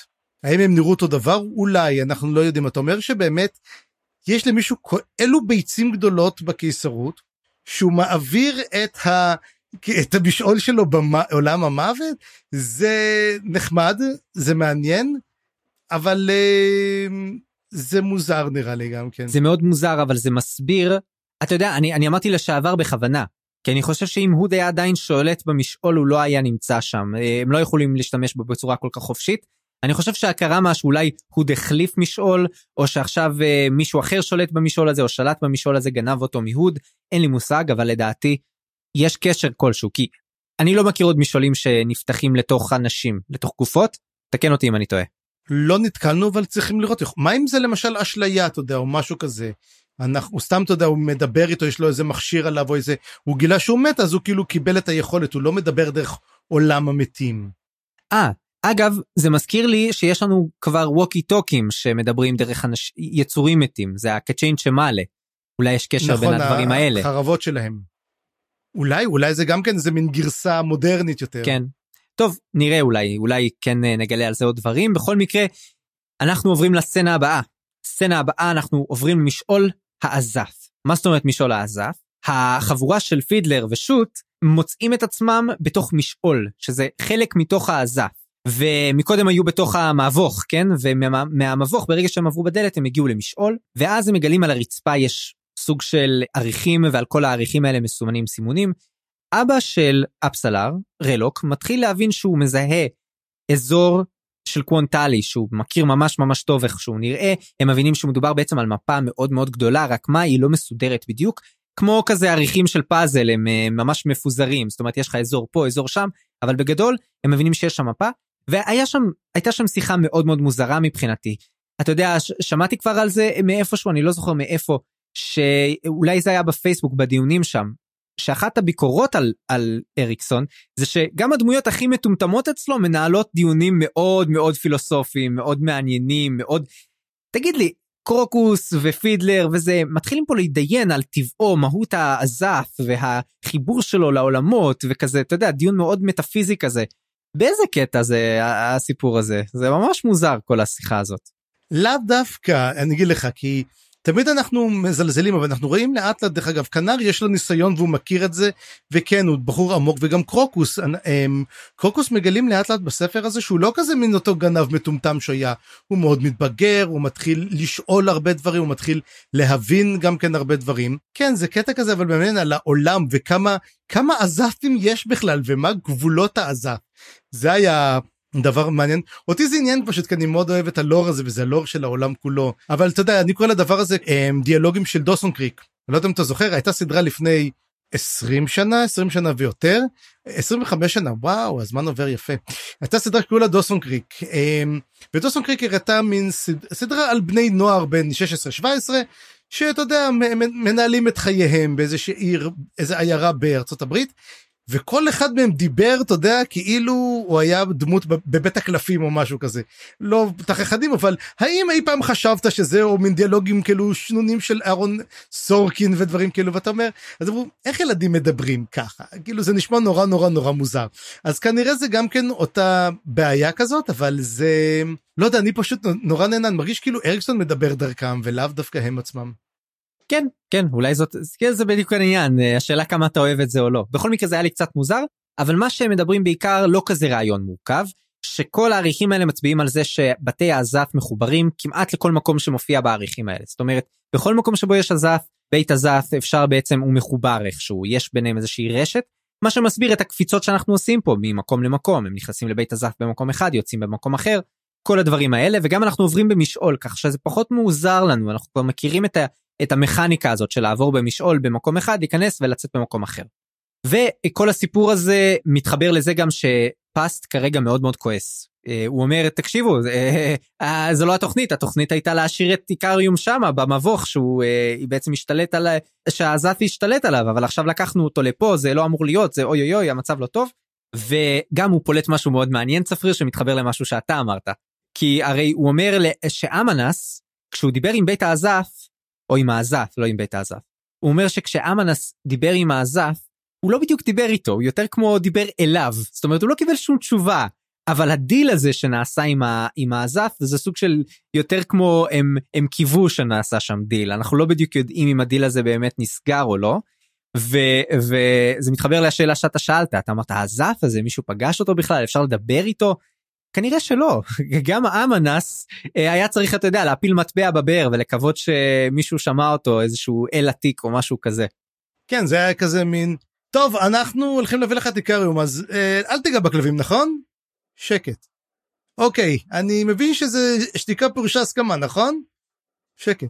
אוקיי תודה רבה אה, נהניתי מאוד מאוד מהשיחה אבל דבר אחד מאוד מאוד גם שאני אהבתי זה שמסתכלים על החדר הזה חדר המפות נקרא לו או משהו כזה חדר היקום החדר מתפרס קילומטרים הוא ענק וכל אריח זה עולם וכל אריח זה בית וזה לא נתפס עכשיו השאלה פה עצמה האם גם יש לנו פה עולמות מקבילים? האם יש לנו פלנטות אחרות? הם, מה זה אומר לגבי העולם המלזני? מה זה אומר לגביו?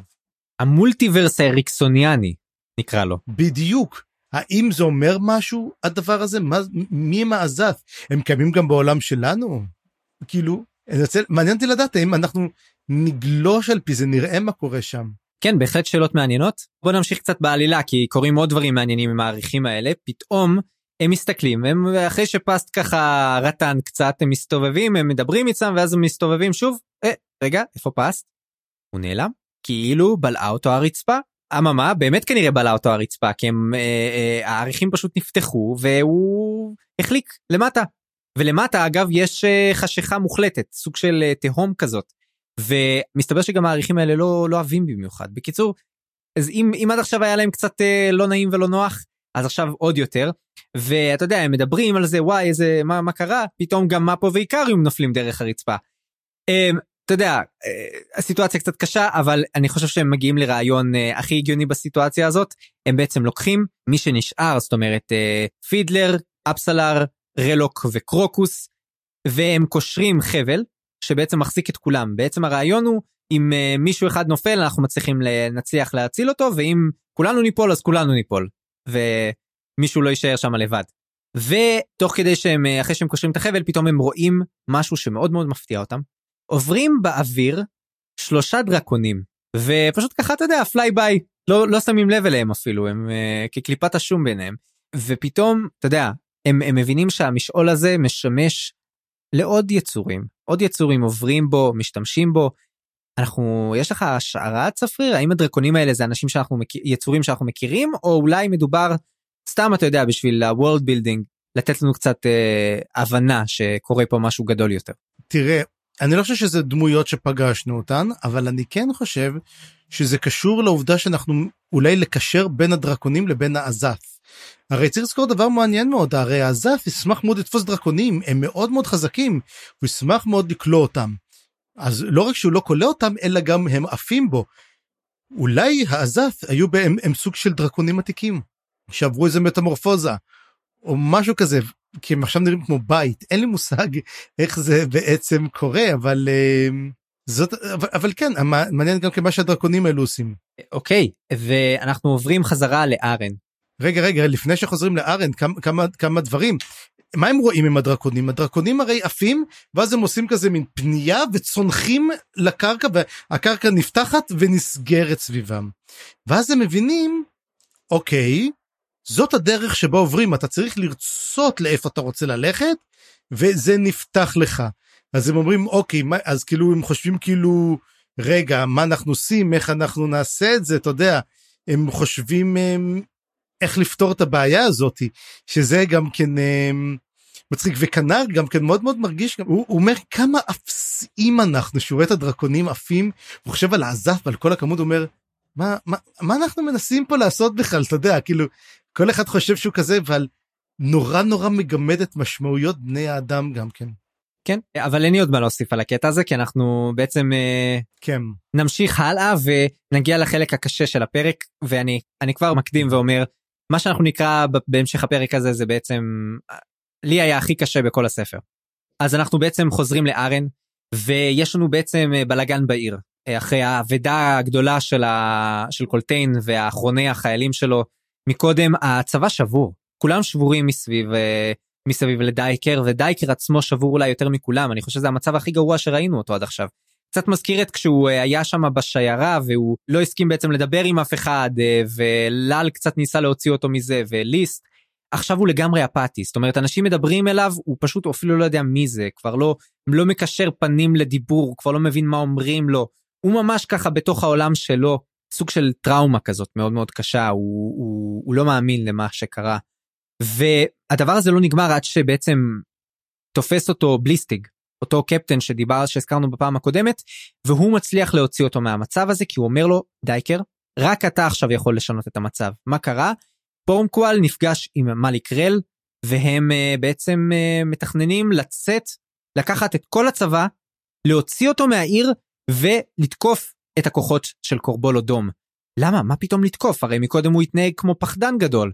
אז מה הוא חושב? הוא מקבל סיפור מצוץ מהאצבע מנספרה. שמספר לו כל מיני שקרים, מעוות את המציאות, מתחבר בדיוק למה שאמרת מקודם על החשיבות של ההיסטוריה ומי מספר אותה, ו- וכבר מתחיל לספר לנו, אולי קולטיין ידע שהולך לקרות משהו כזה, וזה למה הוא רצה שדייקר ידע את הכל, הוא ידע שאת הסיפור שלו קל מאוד לעוות. ולא רק שנפרה משנה פה את ה... אתה יודע, עובדות ההיסטוריות של מה שקרה, של... ממש לא לפני המון זמן. אתה יודע, זה מכעיס, כמו שמכעיס אותנו לשמוע הרבה פעמים על מכחישי שואה. איך אתם מעיזים אה, אה, להכחיש כזה כאלה אירועים שהם ברורים ו, וכולם וזה ברור לכל מי שטיפה אה, מתייחס להיסטוריה ולעובדות היסטוריות. אממה אפילו לאירוע שקרה ממש בשבועות האחרונים פה בעולם הזה פתאום הם מוצאים אה, דרך לעוות את המציאות כאילו קולטיין גרם לרצח של אלפי uh, פליטים וכמובן שלנספרה יש הרבה הרבה באגג' הרבה מטען uh, לפרוק פה במעשה הזדוני הזה וגם עליי הוא הפך להיות אחת הדמויות השנואות ביותר בספר מהר מאוד. בכל מקרה דייקר מבין שהוא הבן אדם היחיד שיש לו את הסיפור האמיתי חוץ מזה שגם דייקר יכול לאבחן יותר טוב כמה חיילים יש מחוץ לעיר נספרה סיפר שיש שם רק עשרת אלפים. זה כנראה רחוק מאוד מהמציאות יש כנראה הרבה הרבה יותר חיילים של קורבול אדום מחוץ לעיר. בכל מקרה הוא הולך לדבר הזה הוא בעצם מנסה להגיע ולשכנע את פורקמל אבל איך שהוא מגיע בליסטיק מביא אותו והוא ודייקר מבין שאין לו עם מי לדבר. זאת אומרת פורקמל כבר לא מקשיב לו הוא כבר לגמרי דעתו כבר אה, גמורה שדייקר הוא הבעייתי פה ולא זאת לא רק זאת אלא הוא אומר לדייקר שעכשיו מה שהולך לקרות שדייקר הולך להתלוות אליהם לקרב הזה וגם שאחרי שהקרב הזה ייגמר דייקר עתיד להישפט בעוון בגידה, יחד עם ניל ונת'ר, ויחד עם אה, בעצם, אתה יודע, רטרואקטיבית, והולכים בעצם לקבוע את הסיפור של קולטיין. הולכים בעצם גם לדון אותו כבוגד גדול מאוד של האימפריה. איזה עוול, איזה עוול, צפריר. אמרתי לך שנספר הדמות צונואה עליי, זה לגמרי. צריך גם לזכור שברקע, כל הזמן ברקע, הרי מה קורה? הצבא בחוץ של קורבול אדום מתכונן למצור. והם אומרים מה אין כלום שם הם, הם, הם רכבו כל הזמן הם עייפים אומר מה לקרל אפשר לכסח אותם כאילו בקלות אבל מה הצבא של תבורי הוא במרחק של שבוע מהם. שבוע אחד בלבד תחכו והוא גם אומר לו בליסטיק תשמע מילא אנחנו היינו יוצאים לקרב אבל כל הצבא וה, וה, והחרבות האדומות הם בכלא כאילו אין לנו צבא פה את מי הוא רוצה לשלוח וזה מראה פה בעצם את ה...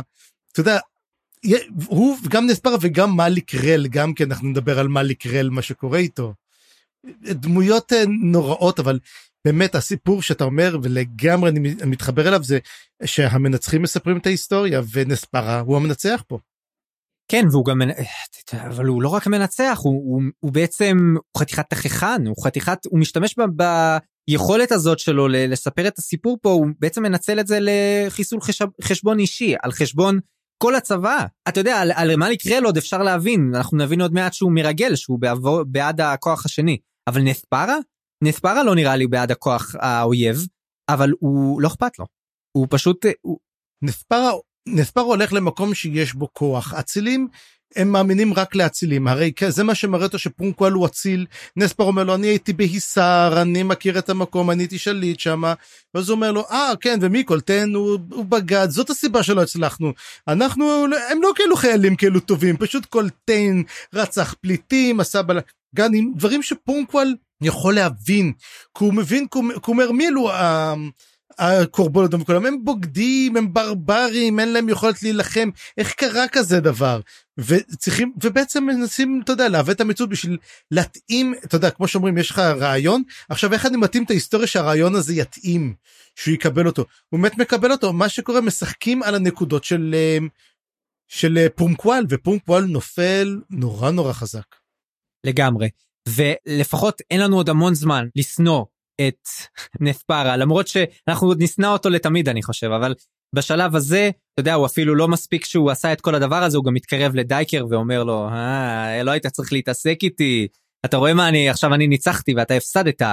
ודייקר אומר לו נכון ואז הוא עולה על הסוס שלו נותן לו בעיטה חזקה מאוד בגרוגרת שובר לו את הגרון בעצם נראה לי אני לא יודע איך אפשר אני מניח שאפשר לעשות דבר כזה אבל בעצם בועט לו כל כך חזק בגרון שהוא אה, אה, שובר לו את קנה הנשימה אני חושב. ונספרה מת. ממש כך. ייי! כן, זה באמת, נחמה פורטה. תשמע מכל אלו שמתו ומתו הרבה ועוד ומתים הרבה מאוד בספר הזה פה הייתה לי נחמה קטנה באמת הייתה לי נחמה. כן אבל את הנזק שלו הוא כבר עשה אני חושב בוודאות.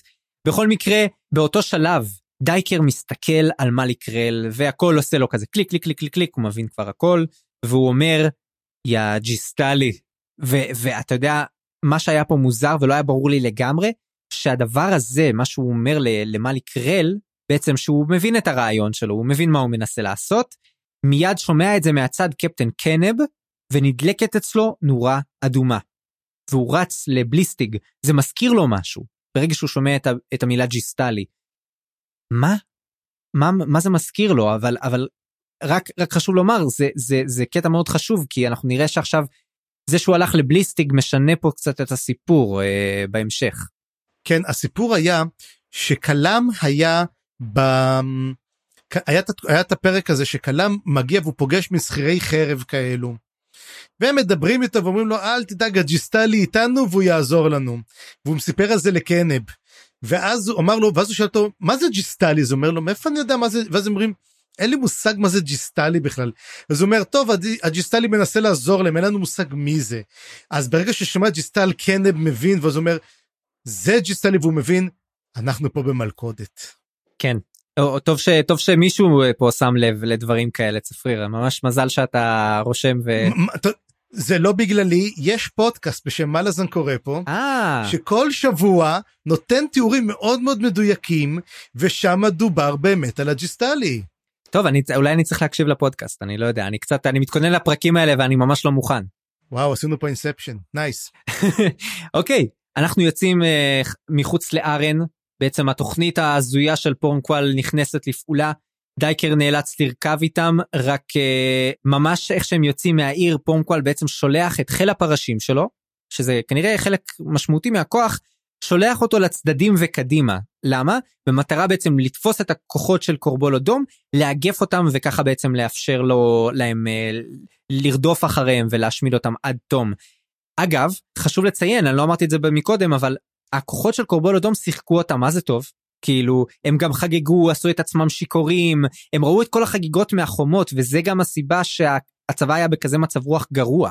אה, הם בעצם ראו את האויב ליטרלי חוגג על מעל הגופות של החברים שלהם אה, ו... ו... ועוד היה להם את רגשות האשם על זה שהם לא יצאו להציל אותם.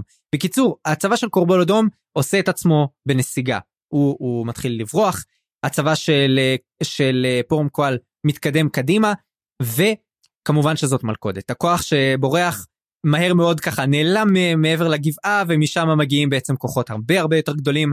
מאוד הזכיר לי את הסצנה במולן אם אתה אה, יש שם בדיוק משהו כזה הם רואים בעצם את הרכס של הגבעות ופתאום משם מגיע כל הצבא המונגולי. איזה איזה פחד זה הדבר הזה.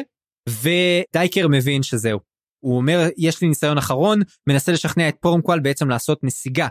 נסיגה חזקה מאוד לקחת את הצבא ובכוח לנסות לסגת ולהילחם תוך כדי זה כדי לחזור חזרה לעיר אבל למה לקרל יש תוכנית אחרת והוא משכנע את פורמקואל להיכנע. הוא אומר לו הדבר הכי טוב שאנחנו יכולים לעשות עכשיו זה נגיד נצווה על כל הצבא להניח את הנשק שזה, שזה, שזה כאילו כל כך אבסורד זה זה כאילו זה לא יאומן בכלל כמות האבסורד שהולכת פה. וכמובן לא יעשו לכם כלום אמנת ז'נבה והכל יהיה בסדר אבל לא ברור לנו לאן הדבר הזה הולך לא רק שהצבא יוצא מיוזמתו מהעיר הבצורה הוא גם הולך להתפרק מנשקו והצבא של קורבול אדום הולך להשיג פה ניצחון ללא טיפת דם מהצד שלו.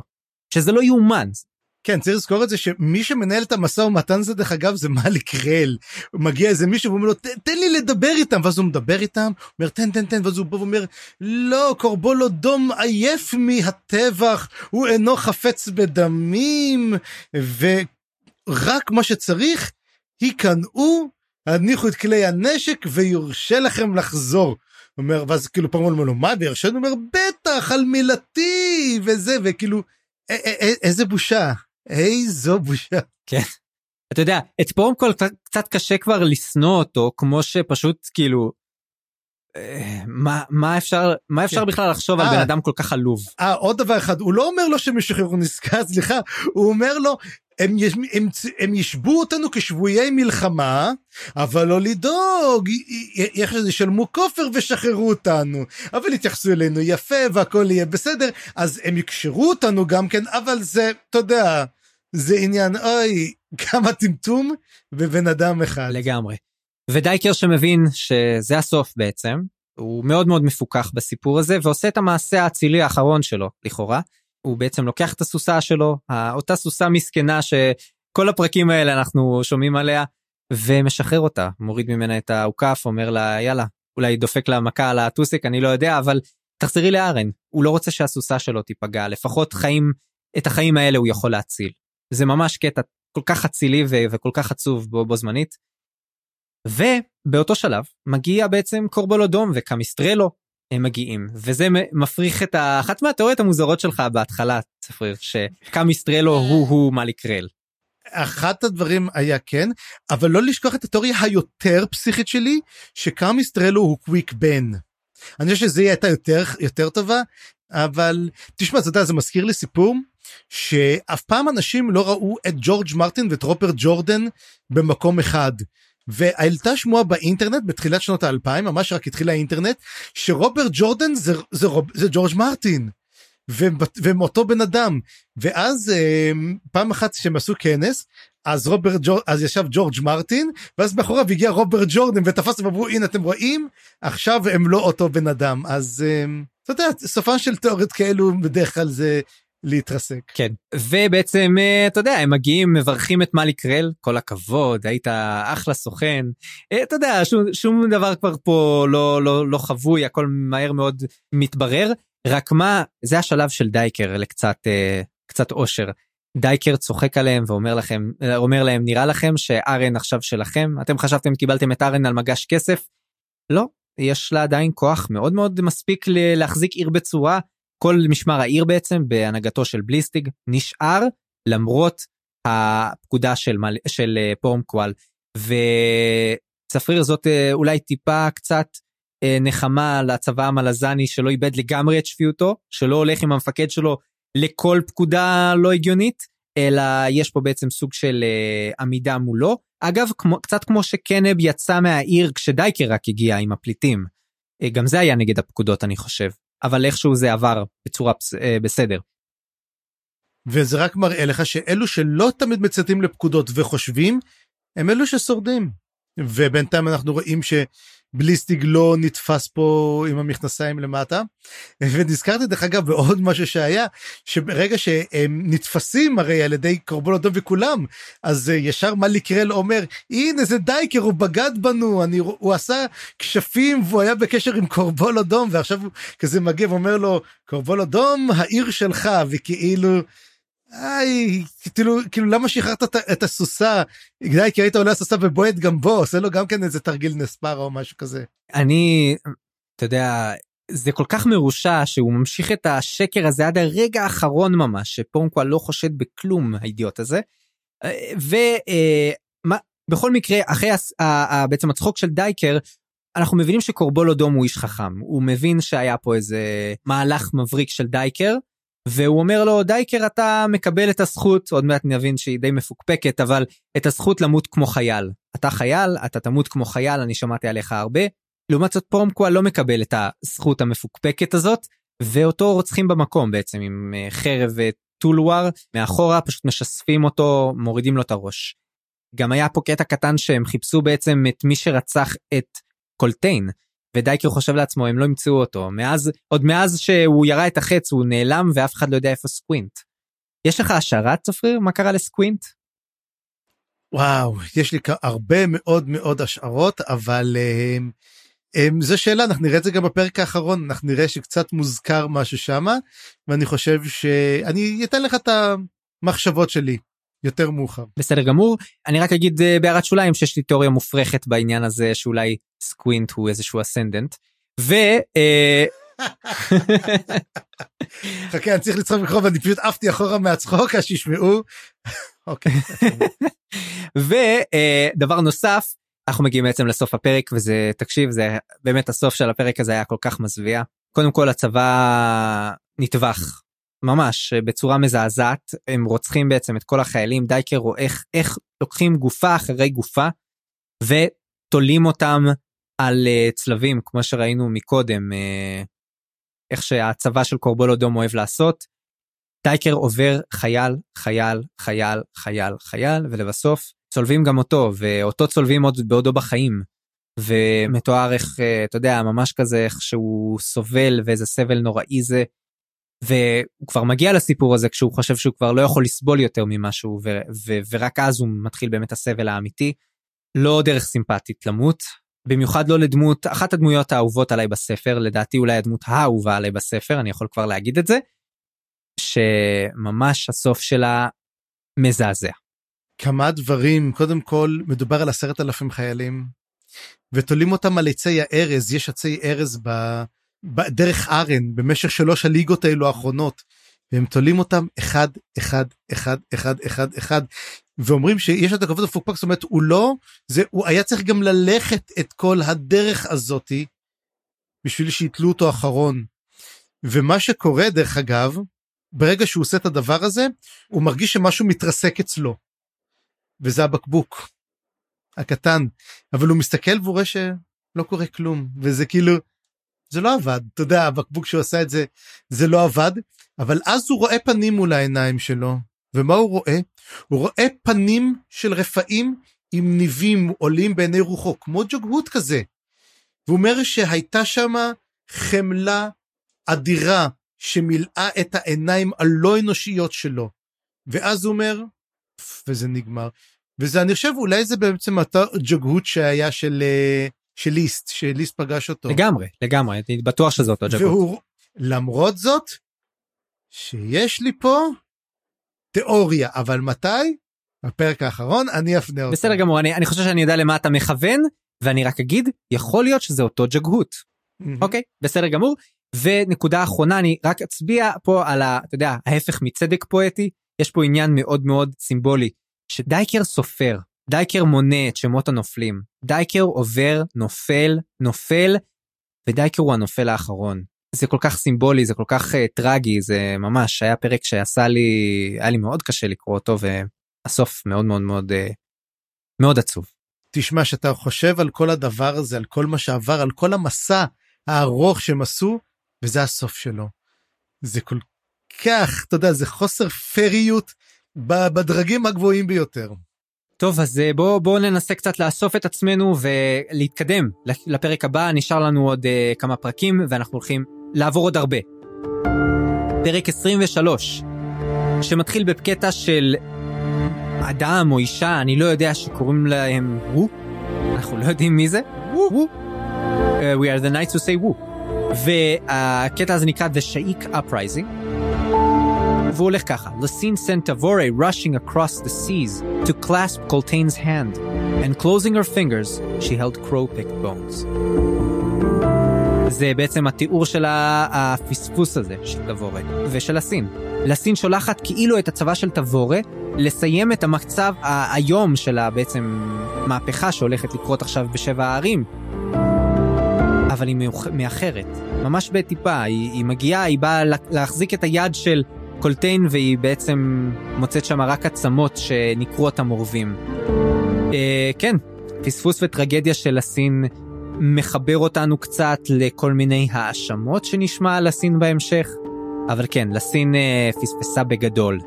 ולדעתי היא פספסה הכי הרבה עם בורמקוואל. איך החלאה הזאת אה, קיבל את ההנהגה, אני לא יודע. בורמקוואל אה, איבד את ההנהגה, איבד את הראש, וטוב שכך. אה, בקשר לוו דרך אגב, וו זה לפי השמות של אה, אריקסון זה השם של העולם, וו. סתם ששאלו אותו איך אתה קורא לעולם שלך. אז הוא אומר איך אני קורא לו? וו. לא יודע אם יש קשר אבל זה גם כן זה מה שיפה פה ממש זה הפך להיות ממש ספר היסטוריה אתה מרגיש שאתה קורא. אנחנו הרי סיימנו את כל הצעדה האדירה של קולטיין ראינו איך היא סיימה ועכשיו אנחנו מתחילים לראות כבר את כל האפטרמף מה שקורה בעצם הגעתה של תבורה. סוף ואנחנו רואים את החילוף הזה בין קולטיין לבין תבורה ממש ממש מרגישים שאנחנו על הסף. כן וזה גם מחבר אותנו כמובן להרי הדבר האחרון שקולטיין אמר לדייקר זה המילים שלו לדוג'ק וגם קצת ללסין וזה קצת קצת מחבר את זה לטרגדיה הזאת. בקיצור אנחנו בעצם חוזרים למעלה סיטי לקלאם וקלאם uh, ממשיך באסאסינס קריד שלו הוא כבר uh, סיים uh, חצי מהשלב אני חושב אה, לפחות. והוא הורג כמה קבוצות נפצע עוד קצת יותר בתהליך אני לא אתעכב בזה יותר מדי הוא מבין שיש עוד יד של תופרים וכן כמו שאמרנו כנראה איזה חמישה עוד חמישה לפחות והוא במצב לא טוב. אבל אז הוא רואה את הסוס שלו. ככה הוא אתה יודע כבר במצב מאוד מאוד קשה באים לתקוף אותו ופתאום הוא רואה את הסוס שלו ועליו הוא רואה את מינאלה שנחלצים לעזרתו. הם, uh, הוא קופץ על הסוס תוך כדי שהיא יורה עם הרובה קשת שלה אה, ככה מחפה על הבריחה שלהם והם בורחים משם. זה פתאום כזה מה מאיפה זה הגיע אנחנו כמובן ידענו שמנהלה רדפה אחרי כלם ושהיא קפצה מלמים אבל יש לה חתיכת תזמון לאישה הזאת ואתה יודע היא גם בדס לא קטנה. כן צריך לזכור גם כן דבר אחד שאתה לא התעכבת על הקרבות אבל יש את הסיפור אולי הכי מצחיק שהיה עם הכלב אוכל לך בראשים. עכשיו זה סיפור קטן שם שהוא הולך הולך ורוצה להסתתר אז הוא עולה לאט לאט למרפסת ואז הוא מגיע ובדיוק יש איזה כלב מולו שאוכל לך בראש. מין כלב כזה נוראי כזה הכלבים שמגדלים אותם במלאז שהם אוכלים עכברושים גם נראים קצת כמו עכברושים. עוד קצת על כלבים הרי אתה יודע כבר אנחנו דיברנו על כל הכלבים ומה שקורה ואז בדיוק שבאים לתפוס את כלם אז הכלב הזה קופץ מלמעלה ותופס את הכלם הם עושים המון המון רעש ונראה לי בגלל זה מינה לא ידע לאיפה להגיע פשוט זה היה שם המון המון רעש ואז הוא מגיע הכלב הזה ואז בסוף הוא לוקח את הכלב פשוט זורק אותו למעלה למרפסת ואיך קוראים לכלב הזה? פלאואר. זה פשוט הרג אותי מצחוק זה כל הקטע הזה עם הכלב אתה יודע שהוא אז יש איזו אישה שם שהיא כאילו היא באה לירות בו ואז uh, קופץ עליה הכלב ואז היא יורה בה בגב יש איזה זה ממש קטע אקשן מגניב אני מאוד מאוד נהנתי ממנו. כן כן לא מאוד מאוד מהנה פשוט לא רציתי להתעכב על זה אבל נקודה טובה שזה באמת אולי אה, טריה בפני מינאלה איפה קלאם נמצא והם בעצם בורחים משם והיא מספרת לו שהקיסרית נמצאת בעיר והיא נמצאת במקום שנקרא מוקס הולד ואנחנו מכירים את המקום הזה זה המקום שאיתו התחלנו את כל הסדרה בעצם הפרולוג של הספר הראשון שבו גם פגשנו את לסין כשהיא עוד הייתה סרלי. ואתה יודע יש לנו פה סוג של קליימקס שהולך לקרות אני אני חושב שזה מאוד מאוד יפה ו- ואפילו מעניין שאנחנו מתקרבים למקום הזה. איפה שהכל כן איפה שהכל התחיל כאן זה הולך להסתיים. כן הוא בעצם אה, רוצה לרצוח את אה, לסין. אתה יודע הוא פצוע אמנם ואין לו את הציוד שלו והוא כבר בזבז את כל ה shaved knuckles שלו וכל ה... אתה יודע אין לו את כל ה gear שהוא צריך אבל קלאם זה קלאם. הוא אומר טוב יש לי משימה אין מה לעשות צריך ללכת. בלי הציוד אז בלי הציוד אין מה לעשות. אבל יש לו עכשיו סוג של uh, יתרון קטנצ'יק יש לו את מינאלה. לא חושב שלסין מצפה למינאלה הוא גם נותן לה את הרובה קשת שלו וכנראה שהיא מוכנה בעצם להשתתף בסיפור הזה היא מבינה לאן הם הולכים ויכול להיות שאם קלאם לא יצליח היא בעצם תסיים את המשימה בשבילו. או שהוא יסיח את דעתה של הסין ואז היא תהרוג אותה. בקיצור, אנחנו אה, מסיימים פה איתם ועוברים חזרה לבית המתים. צפרי יש לך משהו לומר עד עכשיו? תמשיך זה נהדר. החבורה שלנו שנותרה במשעול העזף. כמו שאמרנו מקודם היא הבינה שברגע שיודעים לאן רוצים להגיע אז נופלים דרך הרצפה הזאת ומגיעים לשם והם נופלים דרך הרצפה ומוצאים את עצמם בתוך בית המתים של מעלה סיטי. ובתוך המבנה הזה הם מזהים אותו כבית האזף. באוויר פידלר מזהה את הריח של מפרץ מלאז אז הם מבינים בעצם איפה הם נמצאים. הם יורדים לקומת הקרקע של הבית ושם הם מגלים דמות. הדמות הזאת היא ג'גהות. ג'גהות אה, שמספר להם שבעצם מה שחשדנו היה נכון לגבי מפו ואיקריום. כי הוא אומר אוי מה קרה? היה אמור להיות פה איקריום. איפה איקריום? היינו אמורים הייתם אמורים להשאיר אותו בב, בבית האזף ואם לא אז לפחות להביא אותו לפה. אבל לא איקריום לא נמצא ומפו לא נמצא? ואז הוא אומר מפו כשל במשימה שלו? הוא נתן לחברות שלו לגבור על השליחות שלו. ואז הוא בעצם מסביר לנו את מה שחשדנו בו שמי שרצח את הכפר של מפו זה לא איקריום אלא אלה הכהנים של האזף שבנו את כל הסיפור הזה, כל הבלבול הזה, בשביל לגרום לאיקריום להגיע לבית האזף ובשביל לכלוא אותו. זאת הייתה כל המטרה של הסיפור הזה. זה לא היה מפתיע, אבל, אבל, זה, אבל זה נחמד לגלות את זה, נכון צפריר? תמיד נחמד לגלות שאתה צודק, זה אני יכול להגיד. כן, ולא זו אף זו, אנחנו מגלים אבל עכשיו משהו מאוד מאוד מאוד מעניין. אותו, אותה הדמות היא בעצם אבא של איקריום. פידלר מבין את זה, והוא מספר שאיקריום ניסה, הג'גות הזה מספר בעצם, שאיקריום הסיבה שהוא ככה במצב כל כך עגום שהוא כאילו קולל, שהוא נפגע במוח או לא יודע מה, שהוא יש לו בעיות זיכרון, זה בגלל שהוא ניסה להציל אותו משם. הוא בעצם ניסה לשלוף אותו, ו- ומה שזה גרם, זה גרם לקרע באיזשהו משעול, שכמובן אנחנו זה מזכיר לנו את קורל דה מורלן ששם היה בעצם משעול פצוע שכנראה איקריום ניסה להשתמש בו כדי להציל את אבא שלו מתוך הכלא של האזף והוא נכשל. ועכשיו מה שקורה זה בעצם אה, איקריום אה, לא זוכר את כל הדבר הזה. זה רק מוסיף פה על הסיפור הטרגי שלו. הוא אפילו לא זוכר למה הוא במצב כזה, ואבא שלו יודע את כל זה. זה כל כך עצוב. זאת הסיבה, דרך אגב, בדיעבד שאיקריום, ככל שהם מתקרבים יותר לטרמורלור, לבית עזת, הוא אומר, אני מרגיש שאני מתקרב למטרה שלי. זאת אומרת, הוא עדיין יודע שיש לו מטרה והוא לא יודע מה היא. זה זה עצוב אתה יודע חושבים שהמטרה שלו היא לקלוא אותו אבל באמת המטרה דרך אגב לקלוא אותו העזת רוצים לקלוא אותו בגלל מה שהוא עשה. כי אומרים הוא פגע בנו פגעה במשעול שלם בשביל ניסיון החילוץ הכושל הזה. אבל הוא ניסה לחלץ דרך אגב אבל אותו ג'גות הוא השומר צריך לזכור הוא לא ניסה לחלץ מישהו מתוך השורשים שלו הוא ניסה לחל... להוציא אותו את השומר החוצה עכשיו זה קצת מוזר לי כי אנחנו רואים שדסה מולטור נכנס, שם את הבת שלו, יצא, הכל היה בסדר. מה, אי אפשר היה להוציא ככה גם כן את אותו ג'אגהוט? אני חושב שברגע שאתה שומר אתה לא יכול לצאת וללכת כאוות נפשך. מה שקרה אגב עם מובי, שבעצם אה, קרוקוס בכה כשהוא עזב את מובי, והיה ברור שמובי לא יוצא יותר. מובי הפך להיות חלק מבית האזאת'. עד שימות כמובן כמו אותו פורקרול אסייל שגם כן כן אגב אני לא יודע אם אה, שומרי בית האזאת' יכולים למות מוות טבעי יכול להיות שרק אה, הרגו את הפורקרול אסייל. בכל מקרה אני לא בטוח שיש פה תאריך שחרור ואגב אני לא בטוח כמה מובי שמח על זה שהוא נשאר שם.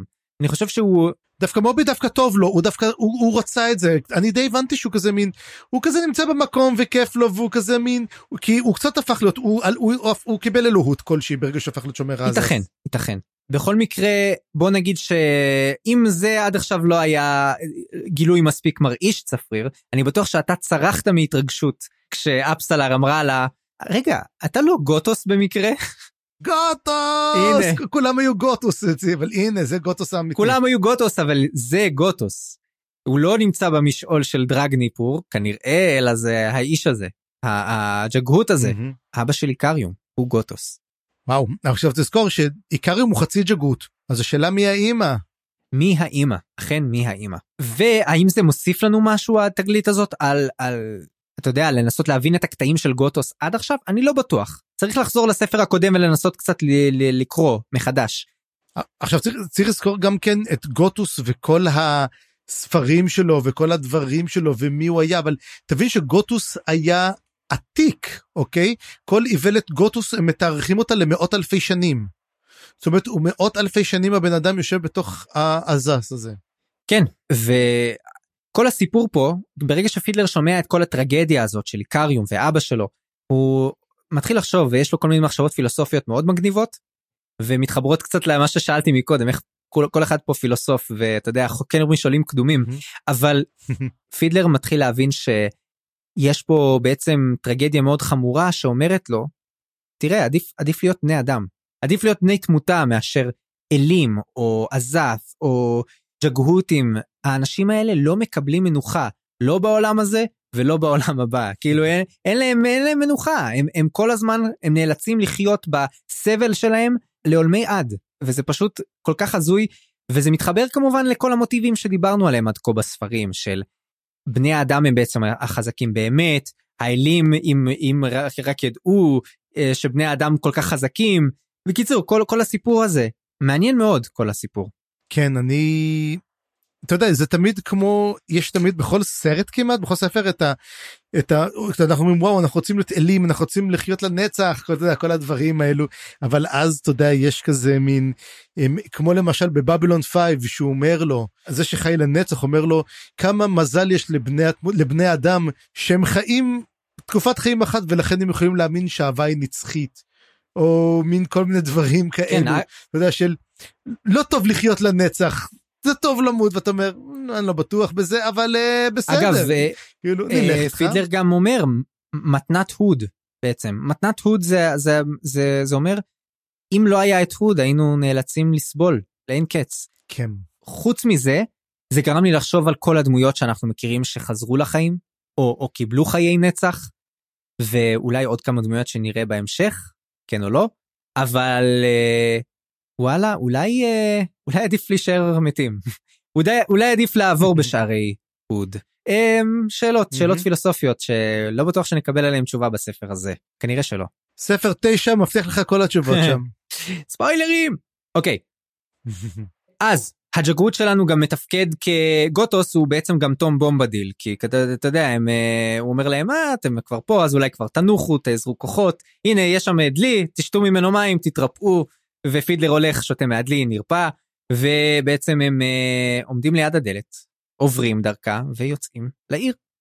הם מוצאים את עצמם בתוך רחובות מלאז סיטי וכמובן פידלר מכיר את מלאז סיטי והוא אומר אה, טוב לאן הולכים לפונדק הפיניקס אה, לפונדק של סמיילי כמובן. אבל אז הם פוגשים שתי דמויות שאנחנו מכירים את אפט ופאנק. ואפט ופאנק אומרים להם או יותר נכון פאנק מדבר ואפט כנראה עושה לו כל מיני קולות באוזן כי אפט לא מדברת בלשון בני אדם. הם בעצם אומרים הכלם נמצא בעיר אתם רוצים אנחנו ניקח אתכם אל, אליו הוא בדרך למוקס הולד, ששם נמצאת לסין, והוא הולך להתנקש בה. אז בואו איתנו, הם בעצם פותחים את המשעול לצללים, ומכניסים אותם לשם, וככה נגמר החלק הזה. כן, כאילו אף אחד לא הולך לפונדק סמיילי, זאת אומרת, כולם אומרים בוא נלך לסמיילי, ואף אחד לא מגיע לשם, אתה יודע. זה לא כמו פונדק הפיניקס שכולם רק יושבים שם, יש לך פה את סמיילי ואף אחד לא בא. אה, אולי יש קורונה, אולי הפונדק סגור, אין לו תו סגול. אולי, אולי. אוקיי, ואנחנו עוברים בעצם למבצר מוק, מוקס הולד, עם כלם ומנהלה. שנכנסים הם עולים במעלה לכיוון המבצר בעצם, הם לא ממש עדיין נמצאים בתוכו, אבל קורה שם משהו מוזר, אני לא אתעכב על זה יותר מדי, אבל הם נופלים בעצם דרך משעול בדרך לשם ומוצאים את עצמם בתוך המבצר עצמו. אתה יודע, היה צריך קצת אה, לזרז פה את העסק, אה, כנראה כבר הספר ארוך מדי וצריך לקצץ, אז אנחנו מקצרים קצת את העלילה. ו... אתה יודע מה זה הזכיר לי הקטע הזה? אה? שגנואס נכנס עם הסוס שלו לתוך ה... לתוך האונטה, לתוך, אתה יודע, אונטה. וזה אומר כזה מין, למה יש בכלל משעול לדבר הזה? אני חושב שזה אותו משעולים שמכניסים אותך לאותם חדרים שלה. היא אוהבת שיש את הכניסה לחדרים, דרך אגב, במיוחד דרך אגב, לסיבה הזאת. למה יש את זה? כי אתה פשוט מגיע ישר ואתה מאוד מאוד מבולבל, וזה בדיוק מה שקורה פה. כן. וזה עונה לשאלה ששאלתי בה לפני כמה פרקים. אבל זה גם, אבל זה גם ממש uh, מחבר אותנו פתאום לסיטואציה שבו מינאלה וקלאם פתאום מוצאים את עצמם בפנים, ואז הם כזה, אוקיי, רגע, רגע. בוא, מה, מה קורה פה בעצם? ומתחילה פה שיחת יחסינו לאן. לא, לא ציפיתי לזה בשלב הזה, אתה יודע, הם בדרך לרצוח קיסרית של האימפריה הכי חזקה בעולם, אבל צריך קצת uh, להבין מה קורה ביניהם. ובאמת קלאם שואל אותה תגידי מה את עושה פה בכלל מאיפה הגעת בכלל מה עשית. והיא אומרת לו אתה עד כדי כך מטומטם תגיד לי אתה לא מבין ופה בעצם משהו נשבר בתוך קלאם. החומות שהוא בנה כמו שפעם קרה לפליסין עכשיו החומות של קלאם נשברות והוא מרשה לעצמו להרגיש קצת ומה שהוא מרגיש זה כמובן רגשות מאוד חזקים כלפי מינאלה והוא אפילו הוא אפילו נאלץ להתוודה בפניה והוא uh, עושה את זה בדרך שלו. אתה יודע זה לא שהוא בן אדם אחר אבל הוא אומר לה, תגידי, את יודעת עם מי יש לך עסק פה? את מבינה עם מי את מתעסקת? איתי את רוצה להיות? ואז היא אומרת לו, כן, היא אידיוט. והוא אומר לו, טוב, בסדר. אז בסדר, אז אין לי ברירה. well it's your funeral you know תגיד לא כאילו נראה לי שקאלה מבין האישה משוגעת היא התחזתה ל, ל, ל... לא יודע מה עם הסוס שלו היא קפצה מהספינה סחטה את כל הדרך עד למעלה סיטי בשביל להיות איתו בוא לא נשכח גם שהיא, ש... שהיא עזבה את המשפחה שלה בשבילו. בקיצור, והיא מוכנה להתנקש איתו ב... ב... בקיסרית. הוא לא מתנפנף ממנה כל כך מהר, גם אם הוא ירצה אני חושב. כן, באותו שלב אה, בעצם מסיימים את השיחה, וכלה מבין שהוא מתחיל להרגיש איזשהו קסם. והוא מבין שזה כנראה הכיוון שבו נמצאת לסין. אגב, אני לא יודע 100% אבל אני חושב שאנחנו יודעים שלסין יש כוחות קסם, נכון? היא הייתה חלק מהקלו ובדרך כלל יש להם יש להם אה, יכולות. בסדר. כן. אז הוא בעצם הולך אחרי הכל מגיע לחדר. החדר הזה חשוך בצורה מאוד מאוד אה, לא רגילה.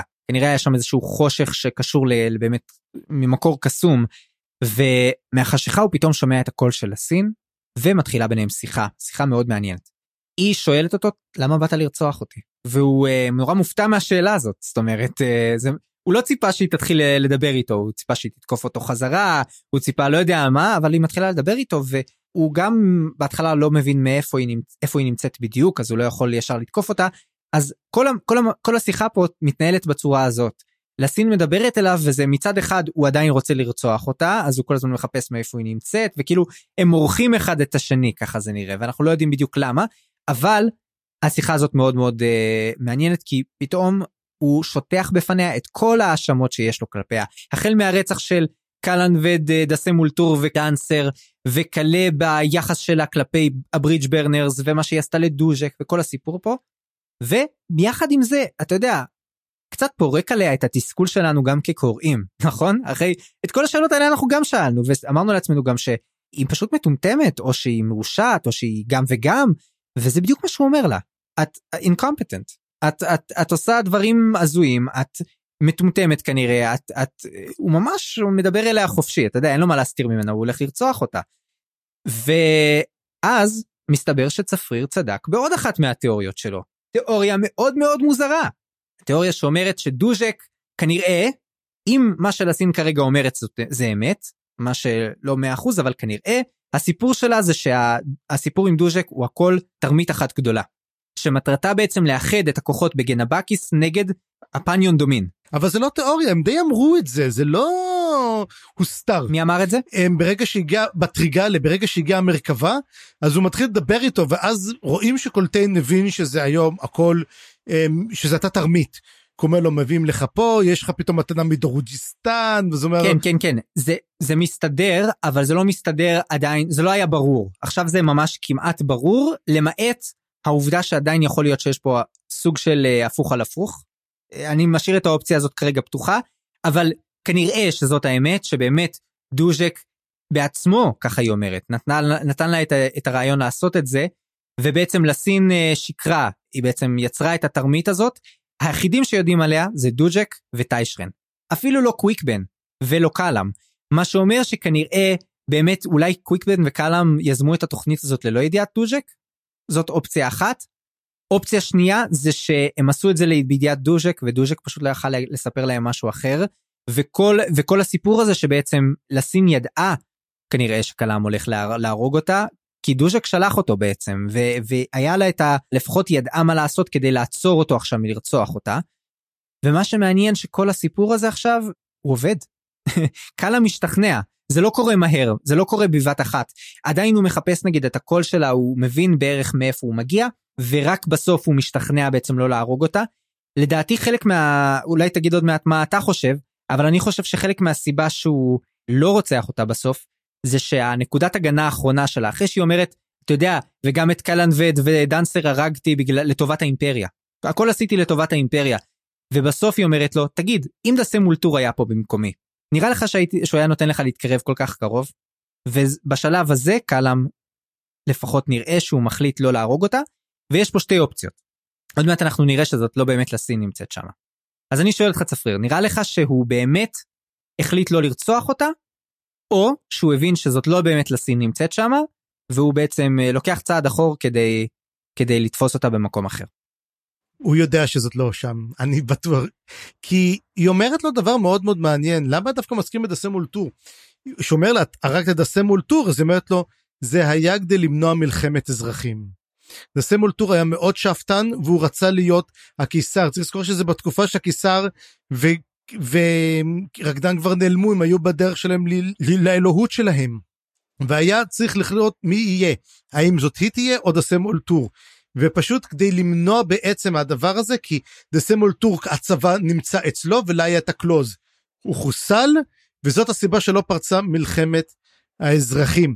עכשיו מה שקורה הוא מתחיל להבין איך קוראים לו תראה היא שינתה משהו אצל אה, כלם. כלם בכל מקרה לא היה רוצח אותו היום אולי הוא ירצח אותה מחר אבל בסופו של דבר הוא הבין שגם זאת לא היא אז הוא אמר אני אעזוב את זה הפעם, אני אגיד לה שהכל בסדר, ואני אשמור את הקלפים אצלי. זאת אומרת, יכול להיות שאני אבוא אליה עוד פעם. תלוי מאוד. תלוי מאוד, דרך אגב, יכול להיות דרך אגב שוויסקי ג'ק שלך כן לרצוח אותה. שוויסקי ג'ק אה, אומר אוקיי נעשה אה, נעשה הפוך על הפוך מה נעשה אנחנו נעמיד פנים שפרשנו מהאימפריה עדיין אנחנו עשינו את הצבא וזה לא מונע ממני אחרי שהיא מתה לשלוח את דוז'ק לשלטון. זאת אומרת זו תוכנית טובה התרמית הזאת אבל זאת אבל אני יכול לנצל אותה גם לטובתי. כן עוד שתי נקודות מעניינות על השיחה הזאת זה שהיא אומרת היחידים שיודעים את התרמית זה טיישרן ודוג'ק. מה שעד עכשיו היה נראה מוזר כי טיישרן כאילו לא היה יחד עם דוג'ק אז היא אומרת לא לא לא הוא, הוא שם הוא מתחבא הוא יהיה ה shaved knuckle in the hole של אה, דוז'ק שזה מאוד זה מאוד משעשע כי זה בדיוק איך שמה שקוויק בן היה בשביל קלאם אז אני לא יודע אולי זה רומז שהיא גם ידעה על קוויקבן חשבתי על זה אבל נראה לי שזה ביטוי של חיילים והיא הייתה חיילת. אז אולי זה ביטוי של חיילים. בכל מקרה זה, זה משעשע, כלם כזה, אה? לרגע רואים שזה משעשע אותו, או לפחות מוזר לו הביטוי הזה. ודבר נוסף, זה שהיא אומרת לו, אגב, אני מבינה שאתה שינית את דעתך, אתה הולך ללכת, אני ממש ממש מצטערת, אבל אני לא יכולה לעצור את התופר מלהרוג אותך. הם, הם בקטע שלהם, באמת, אני, הרי אתה יודע איך התופר עובד, אני לא באמת שולטת עליהם, הם מטפלים באנשים של עצמם. זה, זה כולם יודעים. אין, לך, אין לי מה לעשות בנוגע לזה, ו, וקלאם אומר, טוב, בסדר, אני יודע איך לטפל בהם בעצמי, אני לא צריך את העזרה שלך.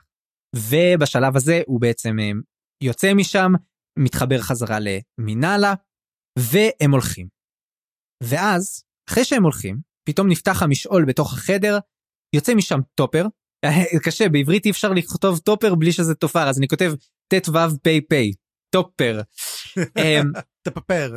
בכל מקרה, טופר יוצא, החשיכה נסוגה אחורה, ובמקום שבו הייתה אמורה להיות לסין, יש גופה, וגם אה, לסין מדברת בעצם מתוך הגופה הזאת, ובעצם אה, גם אם כלם רצה, היה רוצה לרצוח אותה, הוא לא היה יכול. כנראה שהוא הבין את זה, או שהוא לא הבין את זה, אבל נראה לי יותר סביר שהוא הבין את זה. ואז יש שיחה מעניינת מאוד בין אה, טופר ל, אה, לסין, ואנחנו מבינים שלסין מאוד זקוקה לקלאם. היא לא רוצה שהוא ימות, הוא עדיין נחוץ בשבילה. יכול להיות שזה עניין פונקציונלי, ויכול להיות שהיא, אתה יודע, היא באמת לא רוצה לאבד כלי כל כך חזק של האימפריה. אה, הוא בעצם, היא אומרת, אפילו דסם אולטור בשיא כוחו, אה, היה חושב פעמיים אה, להילחם נגד קלאם מקר. וטופר יודע את זה גם, טופר גם לא רוצה להילחם בקלאם, למרות שהיה ביניהם איזה banter מקודם והיא אומרת לו דבר כזה, קודם כל, מה אתה הולך לעשות עם התופר? הוא אומר, גם אני לא יכול לעצור אותם. אבל אתה יודע, זה לא כזה נורא, תכלס, זה פשוט הולך להיות סוג של רענון כזה. כל מי, ש... כל מי שימות לו עכשיו כנראה לא היה צריך להיות תופר מלכתחילה, או כנראה הוא לא כזה טוב, יאללה, שילך, לא נורא, אנחנו קצת נרענן את הכוחות שלנו. ודבר שני, יש לי כבר על מי להוציא את העצבים. בעצם יש לו את פרל, והיא אומרת לו, טוב, אבל גם את פרל בבקשה, אל תרצח לי, אני, אני לא רוצה לאבד פה יותר מדי תופרים טובים. כן, דילול השורות הוא עושה. וזהו, אז קלאם ומינאלה מותקפים, הם כבר בחוץ, הם מותקפים על ידי 20 תופרים, שזה יותר ממה שחשבנו שיש בהתחלה בעיר. ואתה יודע, אני לא חושב שאפילו קלאם יכול פתאום אה, להילחם ב-20 תופרים, במיוחד במצב שלו. אבל אז יש לנו בעצם אה, הצלה ממקום לא צפוי, או קצת צפוי, מתוך משעול הצללים קופצים החוצה אפט ואפסלר וקרוקוס ופידלר ושות בקיצור. אפט, פידלר ושות קופצים החוצה, אפסלר תוקפת אותם, פידלר יורה עליהם כל מיני מורנט uh, מיונישנס. פגזים, פגזים הוא יורה עליהם. פגזים, כן, RPG ומרגמות וכאלה, ואפט בינתיים uh, מעיפה שם על ימין ועל שמאל כל מיני תופרים מסכנים שעמדו בדרכה, וככה הם בעצם ניצלים. ואחרי שהם מסיימים את הדבר הזה, הם בעצם אה, נכנסים חזרה למשעול הצללים, בורחים משם, וכנר וקאלה מדברים. ופידלר שואל אותו, תגיד, אה, מה, מה קרה עם לסין? אה, הרגת אותה כבר? לא, לא, לא, לא, אני, אני דווקא לא הולך להרוג אותה עכשיו. מה שמאוד מאוד מפתיע את, את כנר, אני לא יודע, לא חושב, לא יודע בדיוק איך, מה הוא חושב לעצמו בשלב הזה, אבל זהו, ככה, ככה בעצם נגמר החלק הזה. בקיצור, הם אה, בתוך משעול הצללים, אפט מביאה אותם לאמנס. ואמנס מתחיל לדבר בצורה מאוד מאוד מוזרה. כמו שאנחנו רגילים, הוא מצחקק כמובן, מדבר כזה, אבל פתאום אמנס כאילו חש כלפיהם איזושהי הרגשת אה, נדיבות יוצאת דופן. הוא אומר, וואלה, באתי לתת לכם מתנות, מה אתם רוצים? תגידו לי מה אתם רוצים, תקבלו מהר לפני שאני משנה דעתי. ומיד אפסלר אומרת לו, אופ, אופ, אופ, עד כאן, אני יודעת מה זה מתנות של אלים, אני רוצה שתיקח אותי ואת קורקוס ואבא שלי, ותשלח אותנו לקוונטלי, ואני לא רוצה יותר שום קשר לשום אסנדנס, הבנת אותי? הוא אומר לה, כן, כן, הבנתי, הבנתי. אוקיי, קבלי, והוא בעצם שולח אותה משם. ואז הוא אומר, טוב, נו, ואתם ילדים, מה אתם רוצים? ואז אה, אה, פידלר אומר, אה, אתה יודע, אני, אני רוצה להצטרף פה ל, ל, ללשכת הגיוס, אני רוצה להתגייס מחדש. שזה היה קטע מאוד מאוד מוזר. פידלר רוצה בעצם להתגייס מחדש לכוחות שהולכים עכשיו לשלוח לתגבר את תבורה בשבע הערים. תגיד לי, מה, מה עובר על פידלר? מה, הוא יכול עכשיו, הרי יכולים לשלוח אותו חזרה לגנבקיס, ל- ליחידה שלו. מה פידלר מחפש עכשיו בשבע הערים? אני, לא, אני חושב שהוא לא מאמין יותר במלחמה בגנבקיס. הוא כן אבל ראה את הזוועות של המלחמה בשבע ערים, והוא כן רוצה להיות במקום שהוא מאמין בו להילחם. זאת אומרת, פידלר מעולם לא רצה לעזוב להילחם, הרי תזכור שפידלר אה, אמר בהתחלה שהוא עוזב. בספר הראשון שבסוף אומרים להם כמו שגם כולם נתנו להם את המתנות גם בסוף הספר הזה נותן את המתנות הרי זה תמיד הסוף של הספר סוף הרפתקה מחלקים נקודות ניסיון ופרסים אז גם פה הוא קיבל ואומר אני לא רוצה לחזור לגנבקיס אני לא מאמין יותר במלחמה שמה הוא לא מכיר כל כך את הפניון דומין אז הוא לא יודע מה הסיפור שם אבל הוא כן מכיר את המלחמה מעניין לראות מה יהיה איתו.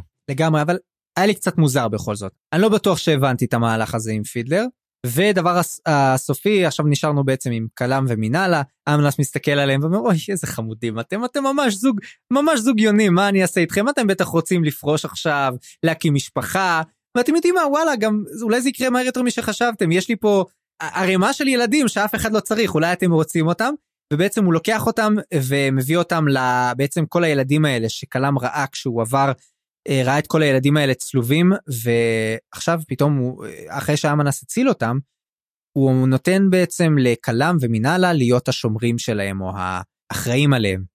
תגיד זה אתה ציפית למהלך הזה אותי זה מאוד הפתיע החלק הזה. לא מאוד מאוד הפתיע אבל יש להם עכשיו תשמע הם רצו ילדים עכשיו יש להם 1300 אז אה, זה מעניין אה, לראות מה, ש... מה הם יעשו עם הצבא הזה לאיפה הם ייקחו אותו נגד לסין אתה חושב? שאלה מצוינת. כי זאת המטרה אחרי שבעצם אה, אפט אמרה שהיא רוצה אותם את הילדים אז אז אמ-, אמר אמנס מה אני אחיה אותם? הם מגוססים עומדים למות אומר, מmm, אבל יש להם כעס על האימפריה אני יכול להשתמש בזה. ואז אומר אוקיי ואנחנו יודעים שגם כן קלאם פה. יכול להיות שמדובר פה על צבא נגד לסין שהולך לכבוש את טונטה. יכול מאוד להיות וזה גם מחבר אותי קצת ל, ל... שוב מה שאמרת קצת לגבי פאנק זה מסביר טיפה למה הם הצילו ולמה הם טרחו כל כך לעזור לקלאם כל הדרך הזאת. ואולי הקשר בין אפט לקלאם אנחנו כבר מההתחלה שמנו לב לקשר הזה שגם שניהם מסתכלים על אותו אירוע וחושבים אנחנו צריכים להציל את הילדים האלה אבל לקלאם לא הייתה דרך לעשות את זה לאפט הייתה דרך לעשות את זה. אבל עכשיו זה הכל מתחבר יש פה מין סגירת מעגל כזאת ואתה צודק לדעתי קלאם אחת הדמויות שעבר הכי הרבה שינויים רציניים בספר. אה, שוב אני לא יודע כל כך הוא מסכים לדבר הזה הוא לא מסכים נראה לפי הפרק הזה שכן אבל למה הוא מסכים בכלל כן הוא סופטי הוא סופטי צפריר הוא לא סופטי אבל כן צריך לזכור בעצם מה קרה עם קלאם במהלך הספר הזה. קלאם מתחיל את הספר הזה כשהוא שועל בודד. הוא עוזב את כנר כדי לעשות את מה שהוא רוצה. הוא כאילו נמצא עם החבורה והוא לא נמצא עם החבורה קשה לו להיות בחברת אנשים קשה לו עם הגודיטוש של קרוקוס ושל אפסלה אבל אז אחרי שהוא עובר את כל הדרך עם המשפחה ועם מינאלה ורואה את הילדים ורואה את הזוועות הוא מבין בעצם מה הדברים החשובים ואיפה הוא רוצה להילחם ומה הוא רוצה לעשות. אני חושב שהוא מבין שהוא, אני חושב שיש לו מטרות הרבה יותר גבוהות והוא חושב שהילדים האלו יכולים לעשות אותם. יש סיכוי אפילו שמדובר על הריגות של אלים מסוימים כלשהם. צפריר, פתאום קפץ לי רעיון, אני מתחבר אגב לכל מה שאמרת, אבל מתחבר אצלי עוד רעיון מסוים. יכול להיות שקלאם מרגיש רגשות אשמה, כי קלאם התחיל את המהפכה בעצם. הוא הביא את הספר של דריז'נה לצ'ייק, ומיד לאחר מכן הוא ראה את כל הילדים מתים, לא? כן. אולי ייתכן שהוא חשב לעצמו, fuck, אני עשיתי את כל זה. זאת אשמתי, וגם אחר כך שהוא רכב עם מינאלה והמשפחה שלה, אולי הוא המשיך לחשוב, אולי זה למה הוא הציל אותם. כן, רק צריך לזכור דבר אחד, המרד לא התחיל ידוע שהמרד לא התחיל שם, זאת אומרת הוא כן יודע את זה, זאת אומרת אמרו שהם יצאו למרד אפילו לפני שדרישנה פתחה את הספר, כי אמרו, כי הם חשבו שדרישנה לא פתחה את הספר אפילו, הבילה אותו, והמערבולת לא יצאה. המערבולת נשארה בררקו. לכן אחר כך כל הדברים נטרשו דרומה. בסוף הספר רק בעצם המערבולת יוצאת דרומה. אבל אני חושב שהוא הבין את הקשר שיש לו לסיפור. הוא הבין שהוא יח... כן שלמעשים יש תוצאות. אז אני חושב שכדאי שנעבור גם כן כמה מהר מהר מהר לפרק 24. הפרק 24 מתחיל בשיר קטן פשוט של בחור בשם ספנד, זה עוד שמות שאנחנו לא רוצים שיקראו יותר שמות או יכתבו אותם, השיר קוראים לו דמדומים. הוא אומר שהכהן של מייל העתיק חולם על ימים בגאות, ימים עולים. וזה סיפור בעצם באמת על אה, הג'יסטלי שלנו, מאליק רל. וזה הפרק האחרון שלנו. בפרק הזה אנחנו, יש בעצם שילוב, בעצם ממש crossover של כל הדמויות בספר, ואנחנו מתחילים כשפליסין והאנשים שלה יורדים דרומה בעזרת המערבולת, והם מגיעים למישורי ארן, והם רואים את הטבח של עשרת אלפים החיילים התלויים. והם מזועזעים מזה, בלשון המעטה. אה, דרך אגב, קורבולו דום, אני רק רוצה להגיד, אמרו את זה בפרקים קודמים, הוא חצי נפני. שזה משהו שלא... אמרנו, אנחנו רואים שבאמת הרבה מהאליטה הישנה של מלאזן הייתה נפנית. לסין נפנית, קורבולו דום, חצי נפני, קרת'רון קראסט נפני, כל מיני אנשים כאלו. והיא מדברת פליסין עם הבוריק. איך אנחנו עכשיו יכולים לטפל? תראו מה תעשה לנו תבורה. תבורה תשמיד אותנו לגמרי. והיא אומרת לו, תשמע, אני אספר לך שתבורה, אני האשמתי אותה פעם במוות של ההורים. וזאת הסיבה כנראה מה שהיא עשתה לי. היא כנראה צדקה במשהו. ותבור החליטה קצת לסלק אותה משם. ואז מגיעה פה הפתעה, שזה משהו שדיברנו כבר די מה... אני חושב מהפרק הראשון. והיא מדברת, והיא רואה את הילדה ואומרת לה, אתה רואה את הילדה הזאתי? אם היו נותנים לי לגדול, בלי שום דבר הייתי כמו הילדה הזאתי, למה הילדה הזאת משוררת. אז הוא אומר לה, ואיך את הולכת לקרוא לה? באמת, פליסין. זה השם שאני אתן לה. ואנחנו מבינים שאותה פליסין שאמרנו, איך היא כתבה כאלו שירים, זאת לא פליסין הזאת, היא כבר שאיק. פליסין זאת הילדה הזאת, וזה כזה נחמד וזה כזה קטן וזה כזה חמוד לאותם, למי שכמונו יושבים וקוראים את השירים ולא מדלגים עליהם ורואים בעצם איך זה, וזה טמיסט נורא נורא נורא נחמד. ובואו רק נגיד, נזכיר גם שזה מאוד מאוד אה, פרוידיאני, כאילו יש פה ממש מהלך של פליסין בעצם פליסין שהכרנו היא כבר לא, לא קיימת. היא כבר לגמרי מזהה את עצמה כשאיק, מה שנותן לה את המרחק לקרוא לילדה בשם פליסין. אני חושב שזה סימבולי. זה אומר, זה מראה שהיא מתרחקת מעצמה בשלב הזה. שוב, היא עדיין פליסין, יש לה עדיין את המוח של, את המחשבות והרגשות של פליסין, אבל היא עברה שינוי מספיק משמעותי כדי שהיא תוכל עכשיו גם לילדה לקרוא פליסין. היא גם לא רואה את עצמה כפליסין, האמת היא רוצה שפליסין תישאר טובה ונחמדה, היא רוצה שיישאר המושג הזה פליסין, והיא מגשימה אותו באותה ילדה נחמדה ונבונה ששם. ואז קורבולו דום מגיע לפליסין ואומר לה, תשמעי, אני לא יכול לכבוש את ארן. אני מתנצל, אני לא הצלחתי, כי גם מה לקרה לא did not deliver, וגם כן הצי של תבורי כבר הגיע לעיר. זהו, זה עבר שבוע, וכרגע תבורי כבר הגיע לארן. וזהו זה, והוא אומר לה, את יודעת מה הבעיה אבל בעצם של אומר של מלאזן? אף פעם לא היו להם מנהיגים גדולים. תמיד היו להם מנהיגים מאוד מבטים, הוא מדבר על פומקוואל, הוא מדבר על כולם. הוא אומר, האחרון שלהם עוד נורמלי זה הקולטיין, ותראי מה עשו לו. כאילו הם הורגים את הגיבורים שלהם, הם הורגים את המנהיגים שלהם. הוא גם אומר, לסיני לא מנהיגה היום, תבוא מה, היא ילדה, היא בת 19, מה היא יכולה לעשות? אבל אנחנו כן רואים גיבורים חדשים יש את בליסטיג יש את יש את קנב והם הם כן הם נראה לי הם המנהיגים החדשים בעצם וכמה שהוא מתלונן על זה שאין הנהגה בסופו של דבר יש מין אבולוציה טבעית של בצבא שמי שבאמת לא טוב ולא מוצלח בסופו של דבר הוא חוסל וכל אלו שבאמת באמת שרדו הם ינהיגו את הקרבות הבאים. ויהיה באמת מעניין לראות את זה.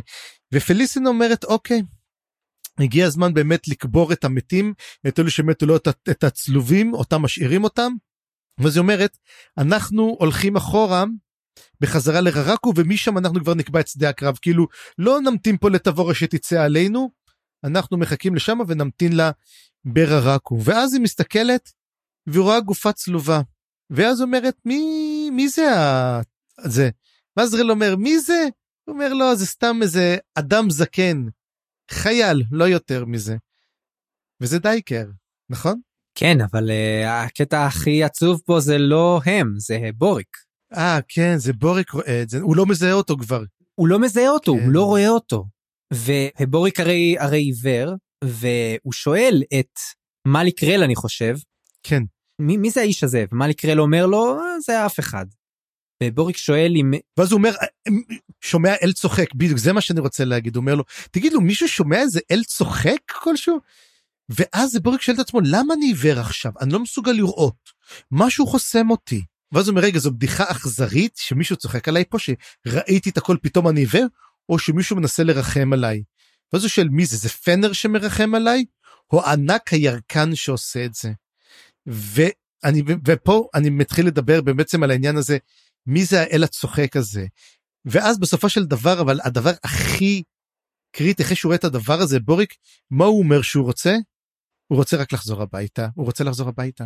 הוא אומר אני וזה יודע זה כל כך עצוב שבורק אחרי שהוא רואה את כל הדברים ואחרי את הסוף והוא זה זה זה זה היה לי כל כך כל כך עצוב והוא אומר והוא אומר פשוט uh, I wish to come home זה כל מה שהוא רוצה. ואני חושב שקאם הום זה אומר למות אגב. אני חושב שהוא רוצה הוא רוצה לחזור ל, לאמונה לאיפה למקדש שהיה שהכל היה בטוח שם ופנר והוא הכל היה סגור ידם והוא רוצה לחזור למקום הזה וכבר אין לו בית הוא כבר אדם ללא בית ללא הוא גם לא יודע מי האל שלו. זה פנר פנר נמצא בתוכו ענק הירקן הזה מי מעניק לו את הכוחות שלו בעצם מי מי מי ומי האל הצוחק הזה זה אותו אחד שראה ועכשיו פה שאלה זוכר שאמרתי פעם שאיך אנחנו יודעים מי היה אל ואני פה ממשיך ואומר, הג'גהות הזה, אותו ג'גהות שגם כן משך את ליסט בשעתו, זה אל, זה לא גוטוס. אני לא חושב שזה גוטוס, אני כן חושב שזה ג'גהות שהפך להיות אל. והוא כנראה אפילו אל עליון יותר, הוא צוחק, כאילו אומר, אתה, אתה חושב שזה זה, אבל אתה לא יודע בעצם מה הולך לקרות, כאילו, הכל המהלכים שלי מצליחים. זאת תיאוריה אחת. רגע, זה לא מסתדר כי הג'גהות, הרוח הזה, הוא היה מלא חמלה כלפי דייקר. ועכשיו הוא צוחק. אז זהו זה השאלה למה הוא צוחק וזה בגלל מה שהולך לקרות עוד מעט. אוקיי okay, אוקיי? okay? אז רגע לפני שאתה מגיע לשם יש okay. כן. רק עוד נקודה קטנה. קודם כל גם בשבילי זה היה קטע מאוד טרגי ועצוב אפילו כתבתי את זה אז mm-hmm. אז, אז תאמין לי. ודבר נוסף זה שזה שלמה זה לי זה התחבר שהוא רוצה אולי ללכת למות זה כי לא אמרתי את זה אבל כשדייקר כבר גסס הוא חשב על כל החברים שלו שהוא איבד בעצם, הוא אמר, אני לגמרי לבד. כל מי שאני מכיר כבר לא בחיים. אני הולך, אבל, אבל אני מקווה להגיע למקום שבו הם נמצאים. כן. ואולי אז אני לא אהיה בודד כל כך. ואני חושב שעכשיו יש ביניהם מין חיבור כזה, כאילו הם שניהם מדברים באותה צורה. כן, כן, זה עצוב מאוד. ובמבט כזה אחד אנחנו מגיעים לארן ובארן אנחנו רואים את בליסטיג מדבר עם קנב מגיעה כבר תבורה והם הולכים לקדם את פניה. תבורה מגיעה עם צבא ומגיעה גם עם תאמבר אותה אחת שאומרים שהמאהבת שלה היא מאוד מוזרה כבר אומרים. ואז הם אומר לו אומר לו קנב תשמע אני לא מוצא את שלושת המלאכים של הסילנדה הם נעלמו לי וגם סקווינט עדיין נעלם. והם מסתכלים מסביב ורואים את כל הפליטים והפליטים שבורים לגמרי. זאת אומרת אותם אנשים שכן הצליחו ושרדו את כל ההליכה הם כמו מתים ואתה מתחיל לחשוב שאולי כל המסע הזה היה לחינם. כאילו היה להם עדיף כבר למות שמה כשיש להם את הכוח שזה הם איבדו כמעט צלם אנוש מי שהצילו את המתים זה היה מין מעשה גבורה מעשה באמת שהפוך להיות אגדה אבל מי יכול לספר את הסיפור הרי הרי קולטיין בוגד זה זאת ההגדרה הרשמית. וככה זה נכתב. ואז שהם אומרים טוב הגיע הזמן באמת to turn the tide הם אומרים הולכים לפגוש את uh, תבורה וזהו ואנחנו לא רואים את תבורה למעשה כאילו לא לא לא ליהקו אותה לפרקים האלו אז כאילו הולכים לראות אותה אבל נראה אותה בספר אחר. ואנחנו מגיעים למפו ויקריום מפו ויקריום הם נזרקים מטרמורלור ואיפה הם מגיעים? לדרך ארן. אותה דרך שבה המתים ומה פה מנסה למצוא מקום בלי מוות. זה זה פשוט תיאור נוראי. הכל מת שם זה כמו אין בית שאין בו מת כמו שנאמר ופה הוא מחפש הוא לא מוצא את זה. בסוף הוא מצליח למצוא איזה מקום ואז הוא רואה איזה כרכרה עם שלושה אנשים שם ומי עם שלושת האנשים האלו? כמובן שלושת המלאכים של הסילנדה זה סטורמי זה גסלר זה טרוט אני אומר לפי ההצעה שלי גם סקווינט שם איתם הוא גם ברח איתם. הוא כנראה נמצא בתוך הכרכרה הזאת והוא מסתתר שם. אגב הם די חושבים שסקווינט מת הם אומרים פשוט יום אחד נמצא אותו צף ב- ב- ב- ב- בים. אני חושב שאנחנו לא סיימנו את סקווינט ויש סיכוי אפילו שסקווינט פשוט שינה את שמו ופשוט התגייס מחדש בשם אחר. אתה יודע זאת גם אופציה. ואז רואים שהם הולכים עם כרכרה הם הולכים כרכרה והם עוצרים ליד כל עץ מחפשים את הגופות. ואז אה, מפו אומר להם אה, כאילו אתם צריכים עזרה כל דבר ואז הוא אומר תשמע אנחנו צריכים ריפוי תחבושות אם יש לך וזה אומר מה אתם צריכים? וזה אומר אנחנו צריכים עזרה לרפא שני כלבים.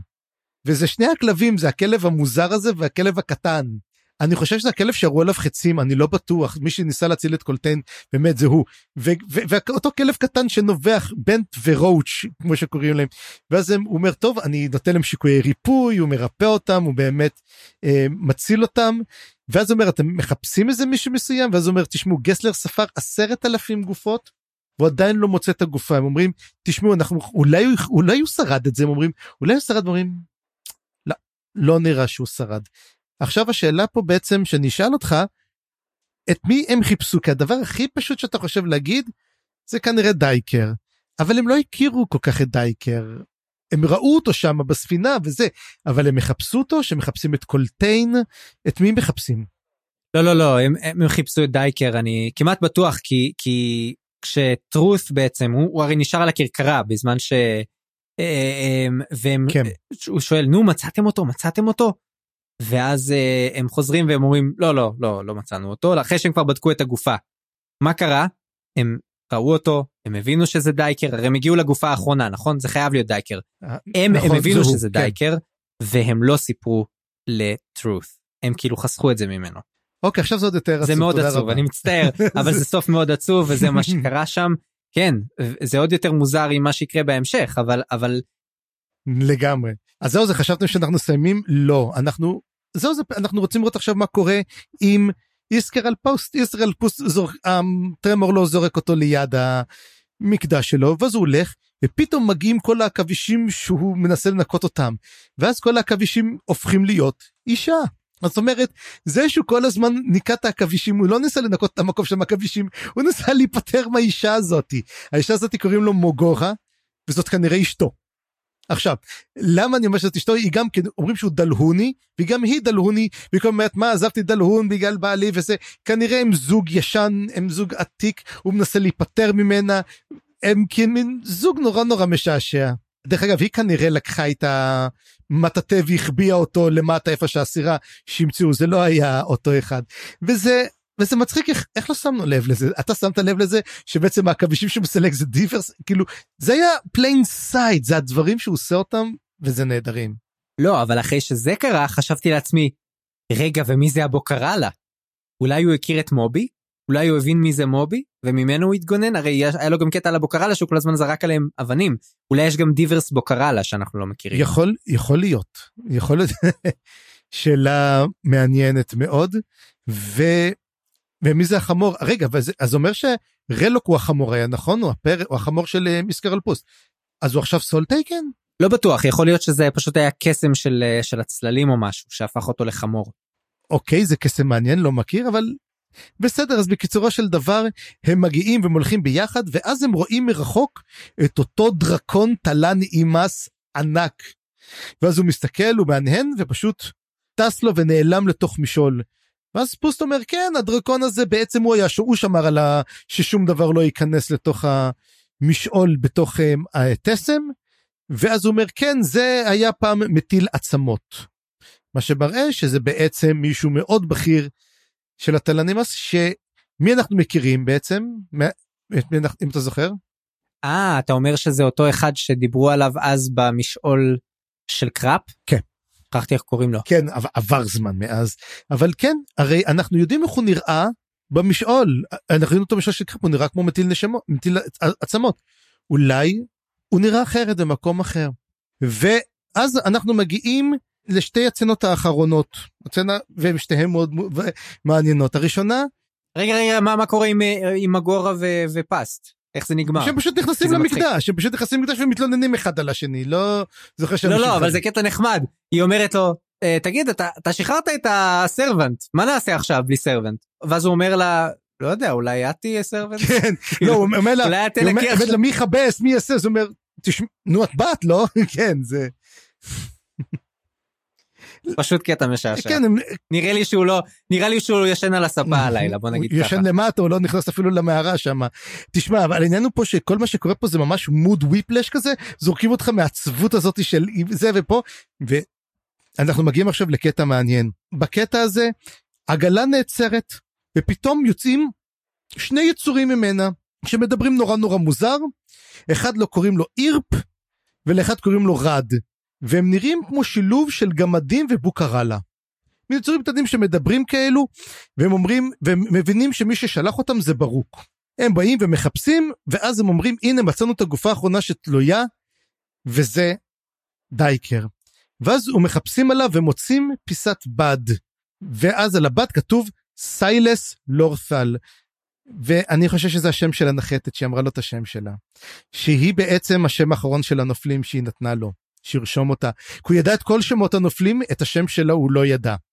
והיא אמרה לו את זה למרות שגם כן אתה אומר say less זה כאילו תגיד פחות say less אז אני לא ידעתי אם זה כינוי שלה אם זה שם אם היא המציאה אותו אם היא אמרה לו משהו אבל זה עם כזה צ'ופצ'יק אז כן. זה כנראה שם שלה.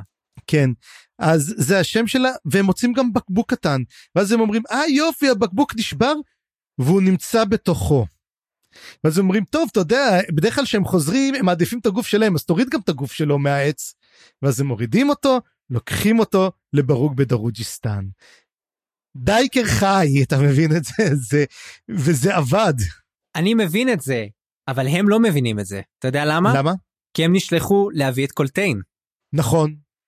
נכון. והם לא יודעים הם אמרו להם תלכו הבן אדם שעם הבקבוקון תביאו את הגופה שלו אבל רק את הגופה שלו הבנתם? כן הבנו למה זה חשוב זה חשוב כי נתנו את הבקבוקון לקולטיין ורוצים להחיות את קולטיין אבל מי שהם יקבלו זה לא קולטיין הם יקבלו דייקר.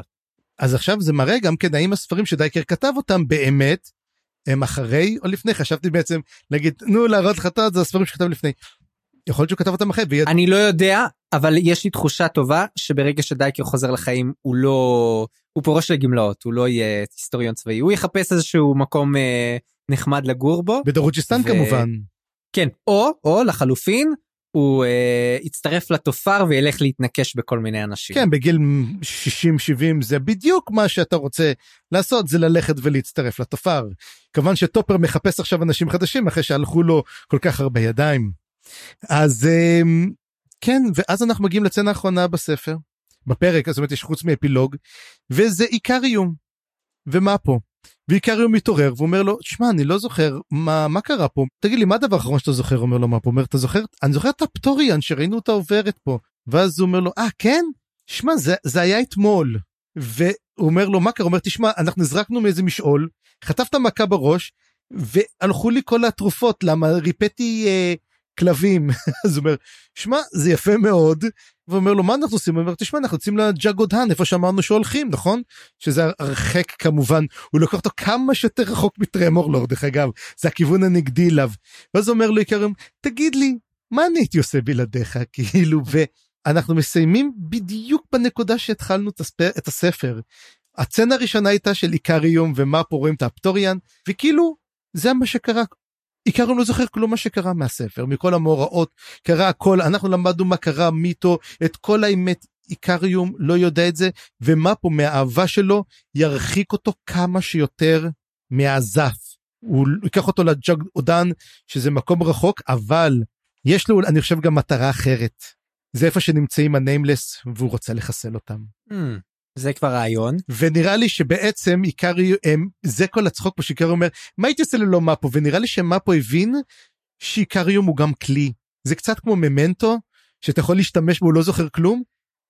והוא יוכל לטפל בה והוא כן ירצה לטפל בהם הם הרי רצחו את כל המשפחה שלו את כל הדברים והניימלס הרי הניימלס רוצים להרוג את עיקריום וזה די יעזור לו שהוא לחסל אותם וזאת נראית לי המטרה הבאה כי הרי ידוע שהם נמצאים בג'אגודן. אבל כן כמו שאתה אומר יש פה בעצם סקירת מעגל כזאת. לגמרי וזה מראה גם כן אם אתה רואה את הפרקים שתמיד מתחילים ומסתיימים באותה דמות וכל פעם זה חוזר וזה כל פעם חוזר וכל פעם חוזר. הפרק הזה לא מתחיל ומסתיים באותה דמות אבל כל הספר מתחיל ומסתיים באותו נקודה כמעט. זה גם מראה באמת את המעגל המחושף של איקריום ומאפו כאילו היית יכול לקשור פה את הלולה הסיפור היה יכול להתחיל מפה שלהם אותו דבר mm-hmm. כי לא יכול לקרות אותו דבר מעכשיו יכול להיות שהם כבר היו בבית האזף כמה פעמים. יכול להיות אני חושב אבל שלא מכיוון שנראה לי שמה פה גילה את האמת פעם ראשונה והוא הולך לעשות עם זה. כן. נכון, נכון, נכון. אבל, אבל, אבל, אתה מבין למה אני מתכוון, יש פה בעצם סוג של מעגל מחושב. אגב, יש סיכוי, יש סיכוי שזה מה שקורה, שבסופו של דבר אותו מפו מגלה את האמת, מגיע לנמלס, הנמלס רוצחים אותו, ומביאים לו מישהו חדש. ומה שאתה אומר על החלק הזה, מראה לי שיש גם אותו דבר קורה באפילוג. שהאפילוג קשור לפרולוג.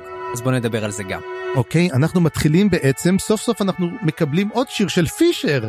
פישר זה המשורר הלאומי של מלאזן. לפחות בספר הראשון חצי מהסיפור, מהשירים היו של פישר, אם זה הנומנדריס, אם זה שמועה נולדת, אם זה כל הדברים האלו.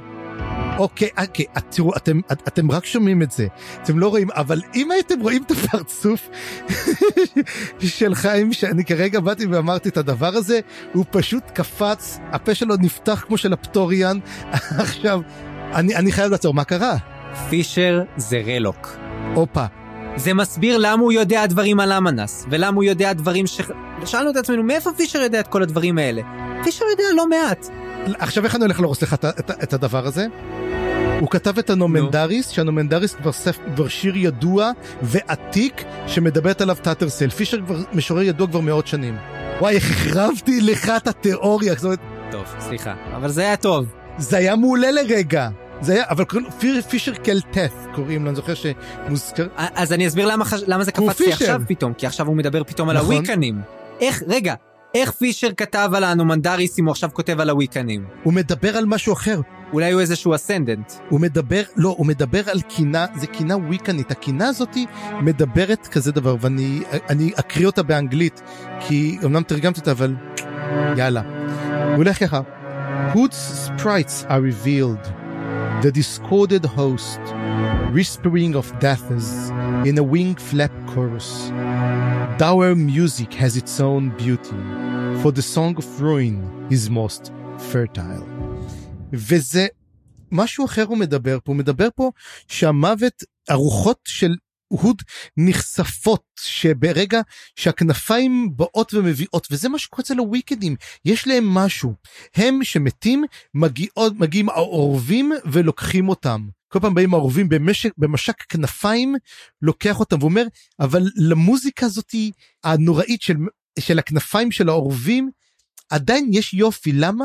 כי אמנם הם, הבן אדם מת אבל זה הכי פורה מכולם כי מישהו ייוולד מזה. ככה בעצם הם נולדים שוב ושוב וזה בדיוק מה שקרה לסור מוינף אמנם לא היו אז אורבים אז הגיעו כל הפרפרים ועשו את זה ולקחו אותו. ועכשיו אבל תמיד זה משהו מקונף זה משהו מעופף הפעם זה אורבים ואנחנו מתחילים בעצם בסיפור קצר על אישה וויקנית בהיריון צעירה שהולכת ליד המחנה והיא בדילמה. אמרה לה אשת הסוסים, כנראה מין שמנית וויקנית, אמרה לה שלילד שבתוכה אין נשמה, והוא קולל ולכן היא צריכה לשתות רעל כדי להפיל אותו. כנראה מת הילד בתוך הבטן, העובר מת, אבל היא בדיוק באה לשתות את הרעל הזה, ואז אשת הסוסים באה בריצה ועוצרת אותו ואומרת לה, לא, אל תעשי את זה. והן מסתכלות לשמיים, והן רואות ענן של אורבים מגיע, ואז היא מרגישה את הילד מתחיל לזוז. ותשמע, אני רק רואה את, אני רואה את התמונה הזאת של האורבים, אתה יודע, עפים מלמעלה, ופתאום הוא מתחיל לזוז, וזה נגמר. וזה הסוף, ובעצם כאן, כמו שאומרים, כאן נגמר הסיפור, הספר השני של ספר, אז בהתחלה הם חושבים שאלו זבובים, אבל הם עורבים, ובאמת כל כך הרבה עורבים מגיעים. וכמה היו צריכים בשביל להביא את הנשמה של קולטיין, הנשמה הענקית הזאתי, וקולטיין, כמו אה, טאטרסייל, יקומו לתחייה, השאלה אם גם הוא יהיה בתור ascendant, או שלא. כי הרי אנחנו יודעים, אדם צריך למות ולקום לתחייה מחדש, מבלי שיעבור בשערי הוד, וזה בדיוק מה שקורה. ועכשיו אני אתחבר למה שאמרת מקודם, כמו שהפרק הקודם, בתקבולת חייסטית, שזאת המילה של הפרקים האלה, מחבר לפרק אחד, אה, הפרק הלפני האחרון מתחבר לפרק השני בעצם, כי האפילוג זה במידה מסוימת ההתחלה, אז האפילוג מקביל לפרולוג. ולמה זה מקביל לפרולוג? כי במה עסקנו בפרולוג, צפריר? בזה שלוקחים את פליסין לעבדים עם הזבובים. אה, הזבובים. אה, זבובים. היה לנו בעצם את The Season of Rot, והכהנים של הוד התרוצצו ממקום למקום, והיו שם זבובים שהלכו אחרי הדם, והיה את הכהן שהיה בעצם עננה של זבובים. ואנחנו מתחילים בעננה של זבובים, ומסיימים בעננה של עורבים, שנראית כמו עננה של זבובים. יש לנו ממש הקבלה אחד לשני, וגם אני רוצה להצביע שוב על הקטע שפותח את האפילוג, Hood's sprites are revealed, ולא אומרים שזה עורבים, ולא אומרים שזה זבובים, וכמו שאמרת יפה, ההוד מופיע בצורות שונות, וכבר הערנו על זה גם מקודם כשפליסין ובוריק טיילו להם במדבר עם בודן עוד, והם הסתכלו שם על התחריטים והם אמרו, יכול להיות שבשבע הערים זה לא זבובים שהם מסמלים את הוד, אלא אולי האשים, או אולי צורות אחרות.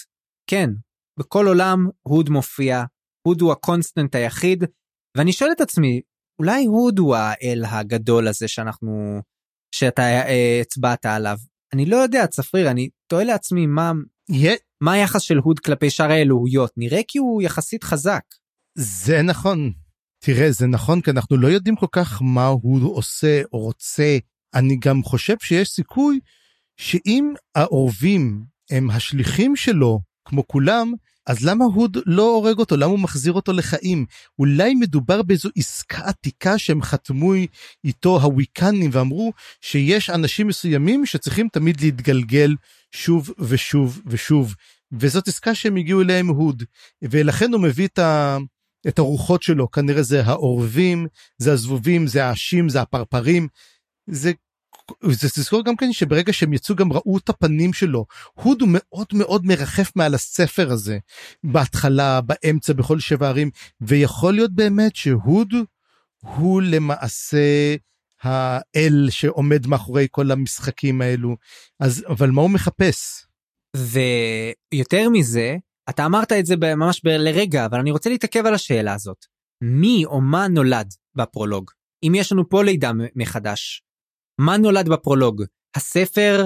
בפרולוג שהתחיל, פליסין מתה. פליסין מתה, אבל מי נולד?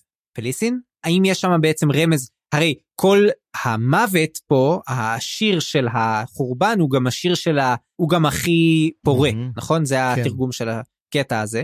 אז את השיר של החורבן הבנו מה, מה היה בפרולוג, גם שם מדובר על קינה, אבל מה נולד שם? האם נולד הסיפור שלנו? האם נולדת דריז'נה? אולי נולד אבוריק, אולי בעצם כש, כשהכהן של הוד רץ לאבוריק הוא אומר לו אתה הולך להיוולד מחדש.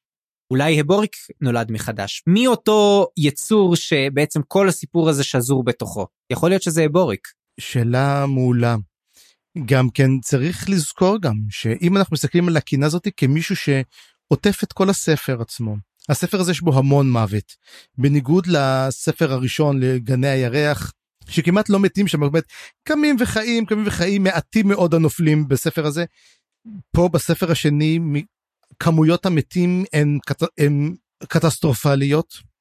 ואולי בעצם מה שהוא אומר, הוא אומר, אנחנו ראינו בעצם את כל המוות הזה, אבל אתם ראיתם את כל מה שקרה, את כל המוות, גם לספר קוראים שערי בית המתים. וגם יכול להיות ששערי בית המתים זה גם כן השערים של הוד. גם כן אותם שערים שראינו שם, לא רק השערים של בית המתים שנמצא באי מלז. הוא אומר, אתם ראיתם עכשיו את מה שקורה? זה אומנם הרע לפני שהולך להיות טוב, לפני מה שהולך לפרוח. וצריך לחכות לתקופה של הפריחה. טוב צפריר אז בעצם סיימנו את הספר. ייי! וואו, סיימנו את הספר השני בסדרה מי היה מאמין שנעשה את זה. וחתיכת ספר mm-hmm. ובוא בוא נעשה סיכום קצרצר אני אומר אה, בוא הוא יהיה מאוד מובנה עכשיו.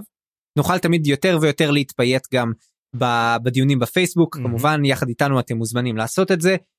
אבל אני בוא בוא טיפה נהיה מוכוונים, תגיד לי נקודה אחת שממש תפסה אותך בספר, נקודה אחת שפחות, ומה אתה רוצה לראות בספר הבא. אז ככה, קודם כל, מה שתפס אותי באמת היה כל שרשרת הכלבים. אני חושב שזה היה אה, בכלל ארק מעולה. מין מסע בלתי אפשרי כל פעם צריך לעשות את מלכו את יודעת מין תחבולה חדשה וכל המסע של קולטן ומאוד אהבתי את קולטן ואת בולט ואת כל הצבא כל הארמיה השביעית זה באמת היה חלק ממש ממש מרתק ששמחתי לקרוא אותו כל פעם ונחרדתי כל פעם ובאמת היה אכפת לי מהאנשים האלו. הנקודה שפחות אהבתי זה מסעותיה של פליסין ב... אתה יודע, בארץ הפלאות, כל פעם מגלים, מגיעים עוד פעם אומרים, זה מין כזה מין מסע הזוי כזה לחלוטין, אמ, ותאמין לי, לא יודע כמה הוא היה נחוץ, אנחנו רואים בסוף שכן היה נחוץ, כי היא אמנם שאיק ואנחנו נראה אותה ואנחנו נחכה לקרב הגדול של שאיק נגד uh, תבורה, אבל uh, היה לי קצת uh, קשה לקרוא את זה, אני לא יודע בגלל שאולי פליסין היא דמות נורא מעצבנת, הבוריק הוא דמות נהדרת, אבל פליסין היא זוועה. אני פשוט ממש לא נהניתי לקרוא עליה. ובספר הבא, תשמע, בספר הבא אנחנו ביבשת אחרת לגמרי, אנחנו נמצאים עם דמויות אחרות, 300 שנה לפני, ונראה בדיוק איך הכל התחיל. אני צוחק. אה, אבל תשמע, זה לא, א', זה יכול לקרות, זאת אומרת, אל, אל, אל תגיד לא, אף פעם אל תגיד לא, אבל תשמע, הרצון הכי גדול זה ששני הסיפורים האלו יתחברו. כי היה לנו, היה לנו את, אני רוצה לראות בעצם, אנחנו כנראה נראה מה קורה מהצד השני של הפניון דומין, כי אנחנו ראינו כבר את החלק, חלק קטן מזה שזה מתרחש במקביל לתקופה הזאתי של זה, ובסוף זה כנראה יתחבר ביחד, שני החלקים יתחברו בסוף. טוב, אז אני אגיד רק אה, מנקודת מבט שלי, אולי זה יפתיע אותך הדבר הזה, אבל א', אני לא חושב שהיה פה באמת משהו מיותר. אני חושב שבאמת כל דבר פה בספר היה נחוץ וקשור אחד לשני, ועובדה שכמעט ולא עזבנו שום עלילה פה. כאילו כל דמות פה בסוף איכשהו התחברה לדמויות האחרות ונכון היה פה סוג של מישמש בין דמויות מהספר הראשון ודמויות חדשות אבל גם הדמויות החדשות היו מעניינות דווקא נראה לי כל העלילה פה למרות שהיא הייתה מאוד מעניינת העלילה הכי פחות נחוצה דווקא הייתה של מפו ואיקריום לדעתי. כאילו בסוף זה היה חשוב לספר אבל זה לא היה חשוב נראה לי לסדרה. אתה מבין? אני לא בטוח כמה עוד נדבר על איקריום ומפו לדעתי זה היה סוג של ארק שמתחיל ונגמר אמנם במקום מאוד דומה אבל אבל לא יודע כמה יהיה מזה עוד צורך לי, לי, ללמוד ולקרוא על זה. לעומת זאת באמת גם לי אה, שרשרת הכלבים הייתה מאוד מאוד חרוטה בזיכרוני אני חושב שזה גם משהו שאני אה, מאוד מאוד גם זה מצד אחד משהו שהתחיל ונגמר אבל לדעתי זה משהו שהוא כל כך סימבולי וכל כך חשוב לעלילה שלנו אני מקווה שיהיה לזה עוד מקום במיוחד אם עוד נראה את קולטיין ועוד נראה את דייקר אני מקווה שכן אבל זהו זה בגדול מה שחשבתי על הספר חשבתי שהוא מאוד מאוד מעניין אני גם מאוד שמח שנשארנו עם חלק מהדמויות כמו קלאם שאני מאוד מאוד שמחתי לקרוא עליו מאוד ואני כמוך רוצה שהעלילות יתחברו אני מאוד מתגעגע כבר לדמויות שהשארנו בגנבקיס ואני מקווה קצת להתעסק ב, בצד ההוא של העולם בספר הבא. Uh, זהו זה נראה לי זה מה שרציתי לומר יש לך עוד משהו להוסיף לפני שאנחנו מסיימים? כן יש לי שאלה לעומת הספר הראשון הרבה אנשים אומרים תשמע הספר הזה הרבה יותר טוב הרבה גם אנחנו רואים את זה בתגובות בפייסבוק מה אתה אומר ואחר כך יש לי שאלה בעצם אחרונה אליך אבל אתה חושב שהספר הזה יותר טוב או פחות טוב? היה לי קשה יותר להיכנס אליו מאשר לראשון. בראשון היה מין מסתורין כזה פשוט לא ידעתי מה קורה זה היה כמו פאזל אתה מבין להרכיב את הפאזל היה לי מאוד מעניין בתור קורא אני מאוד אוהב את הדברים האלה. אתה יודע משעולים מה זה הדבר הזה מה זה אומר. והיה בו הרבה אקשן טוב כזה להתחיל איתו אבל בספר הזה אני חושב היה הרבה יותר עומק. כאילו בספר הראשון היה עומק כזה של mm, מעניין מה יש מאחורי כל הדברים האלה ובספר הזה זה כאילו אמפט to 11 כאילו כל מה שהיה בספר הראשון פתאום מתחיל להתקשר בדרכים מוזרות שאתה לא מוכן אליהם וזה up the ante כאילו הרבה יותר הרבה יותר חזק אז אז אני חושב שסך הכל ברגע שנכנסנו לקצב אני נהניתי מהספר הזה מאוד מאוד ואני חושב שהעלילות הארקים בספר הזה היו מאוד מאוד טובים. כן גם אני. והנה שאלה אחרונה הרבה אנשים אומרים אתה יודע, קשה לי להיכנס לספר הראשון לגני הירח, הוא מבולבל, אין פודקאסט שמתעסק על זה, אני חושב שבאמת צריך לעשות פודקאסט על uh, מלאזן. רגע, אולי, וואו, רגע, אמרת אבל שיש פודקאסט כזה, רגע, איך קוראים לו? מלאזן קורא פה. אה, אוקיי. לא, זה הפודקאסט הזה. אז, אז אתה יודע, פעם לא היה את הפודקאסטים האלו, אז אנשים לא יכלו להבין, אז אמרו להם, אתה יודעים מה, אל תתחילו לקרוא את הראשון, תתחילו ישר מהשני. אתה חושב שאם היית מתחיל לקרוא מהשני, היית מסוגל להבין, היית מסוגל ליהנות באותה דרך, או שהיה חסר לך משהו? אני חושב שהייתי נהנה ממנו, אבל אני לא חושב שהייתי מפיק ממנו את כל מה שהפקתי ממנו. אתה יודע, ברגע שהיה פה את החיבורים לספר הראשון, זה היה כל כך חזק, כל כך עוצמתי. אפילו מהדברים הקטנים, כמו אבא של אפסלר. ואפילו כשכלם מדבר עם קוויקבן, אתה יודע, אפילו הדברים האלה, זה היה מאוד עוצמתי ונתן כל כך הרבה משמעות לדברים, לא נראה לי שהייתי נהנה מזה כל כך כמו, כמו עכשיו. וואו. אז זהו זה, עכשיו צריך להתחיל לצבור כוח, כי אנחנו מתחילים את הספר השלישי, ואני חייב להגיד, לפי החלוקות, גם הספר הזה מחולק, הוא קצת קשוח. יש הרבה, ספר הרבה יותר גדול, יש לנו הרבה מה לקרוא שם, אבל uh, כמובן שהוא מעולה, אז יאללה, נתחיל לרוץ איתו. אז טפחו לעצמכם על השכם אם שרדתם יחד איתנו את המסע הארוך ברחבי הספר השני של הסדרה, וזהו לעת עתה. בפעם הבאה נעסוק בפרולוג ונגיע עד לפרק 3 ונתחיל את הניצוץ והאפר, החלק הראשון בספר זיכרונות הקרח, הספר השלישי בסדרה. אני חיים גורוב גלברט. אני צפריר גרוסמן, מזמין אתכם להיכנס לבלוג שלי על עולם רומח הדרקון. כנסו לאתר fantasybooksreviews.home.blog או חפשו מסע בקרים בגוגל. תוכלו ליצור איתנו קשר בפייסבוק או במייל מה לזן קורא פה שטרודל ג'ימייל נקודה קום. עריכה וסאונד חיים גורוב גלברט.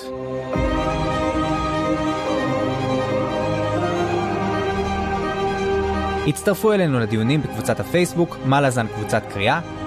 תודה שהאזנתם וניפגש בפרק הבא.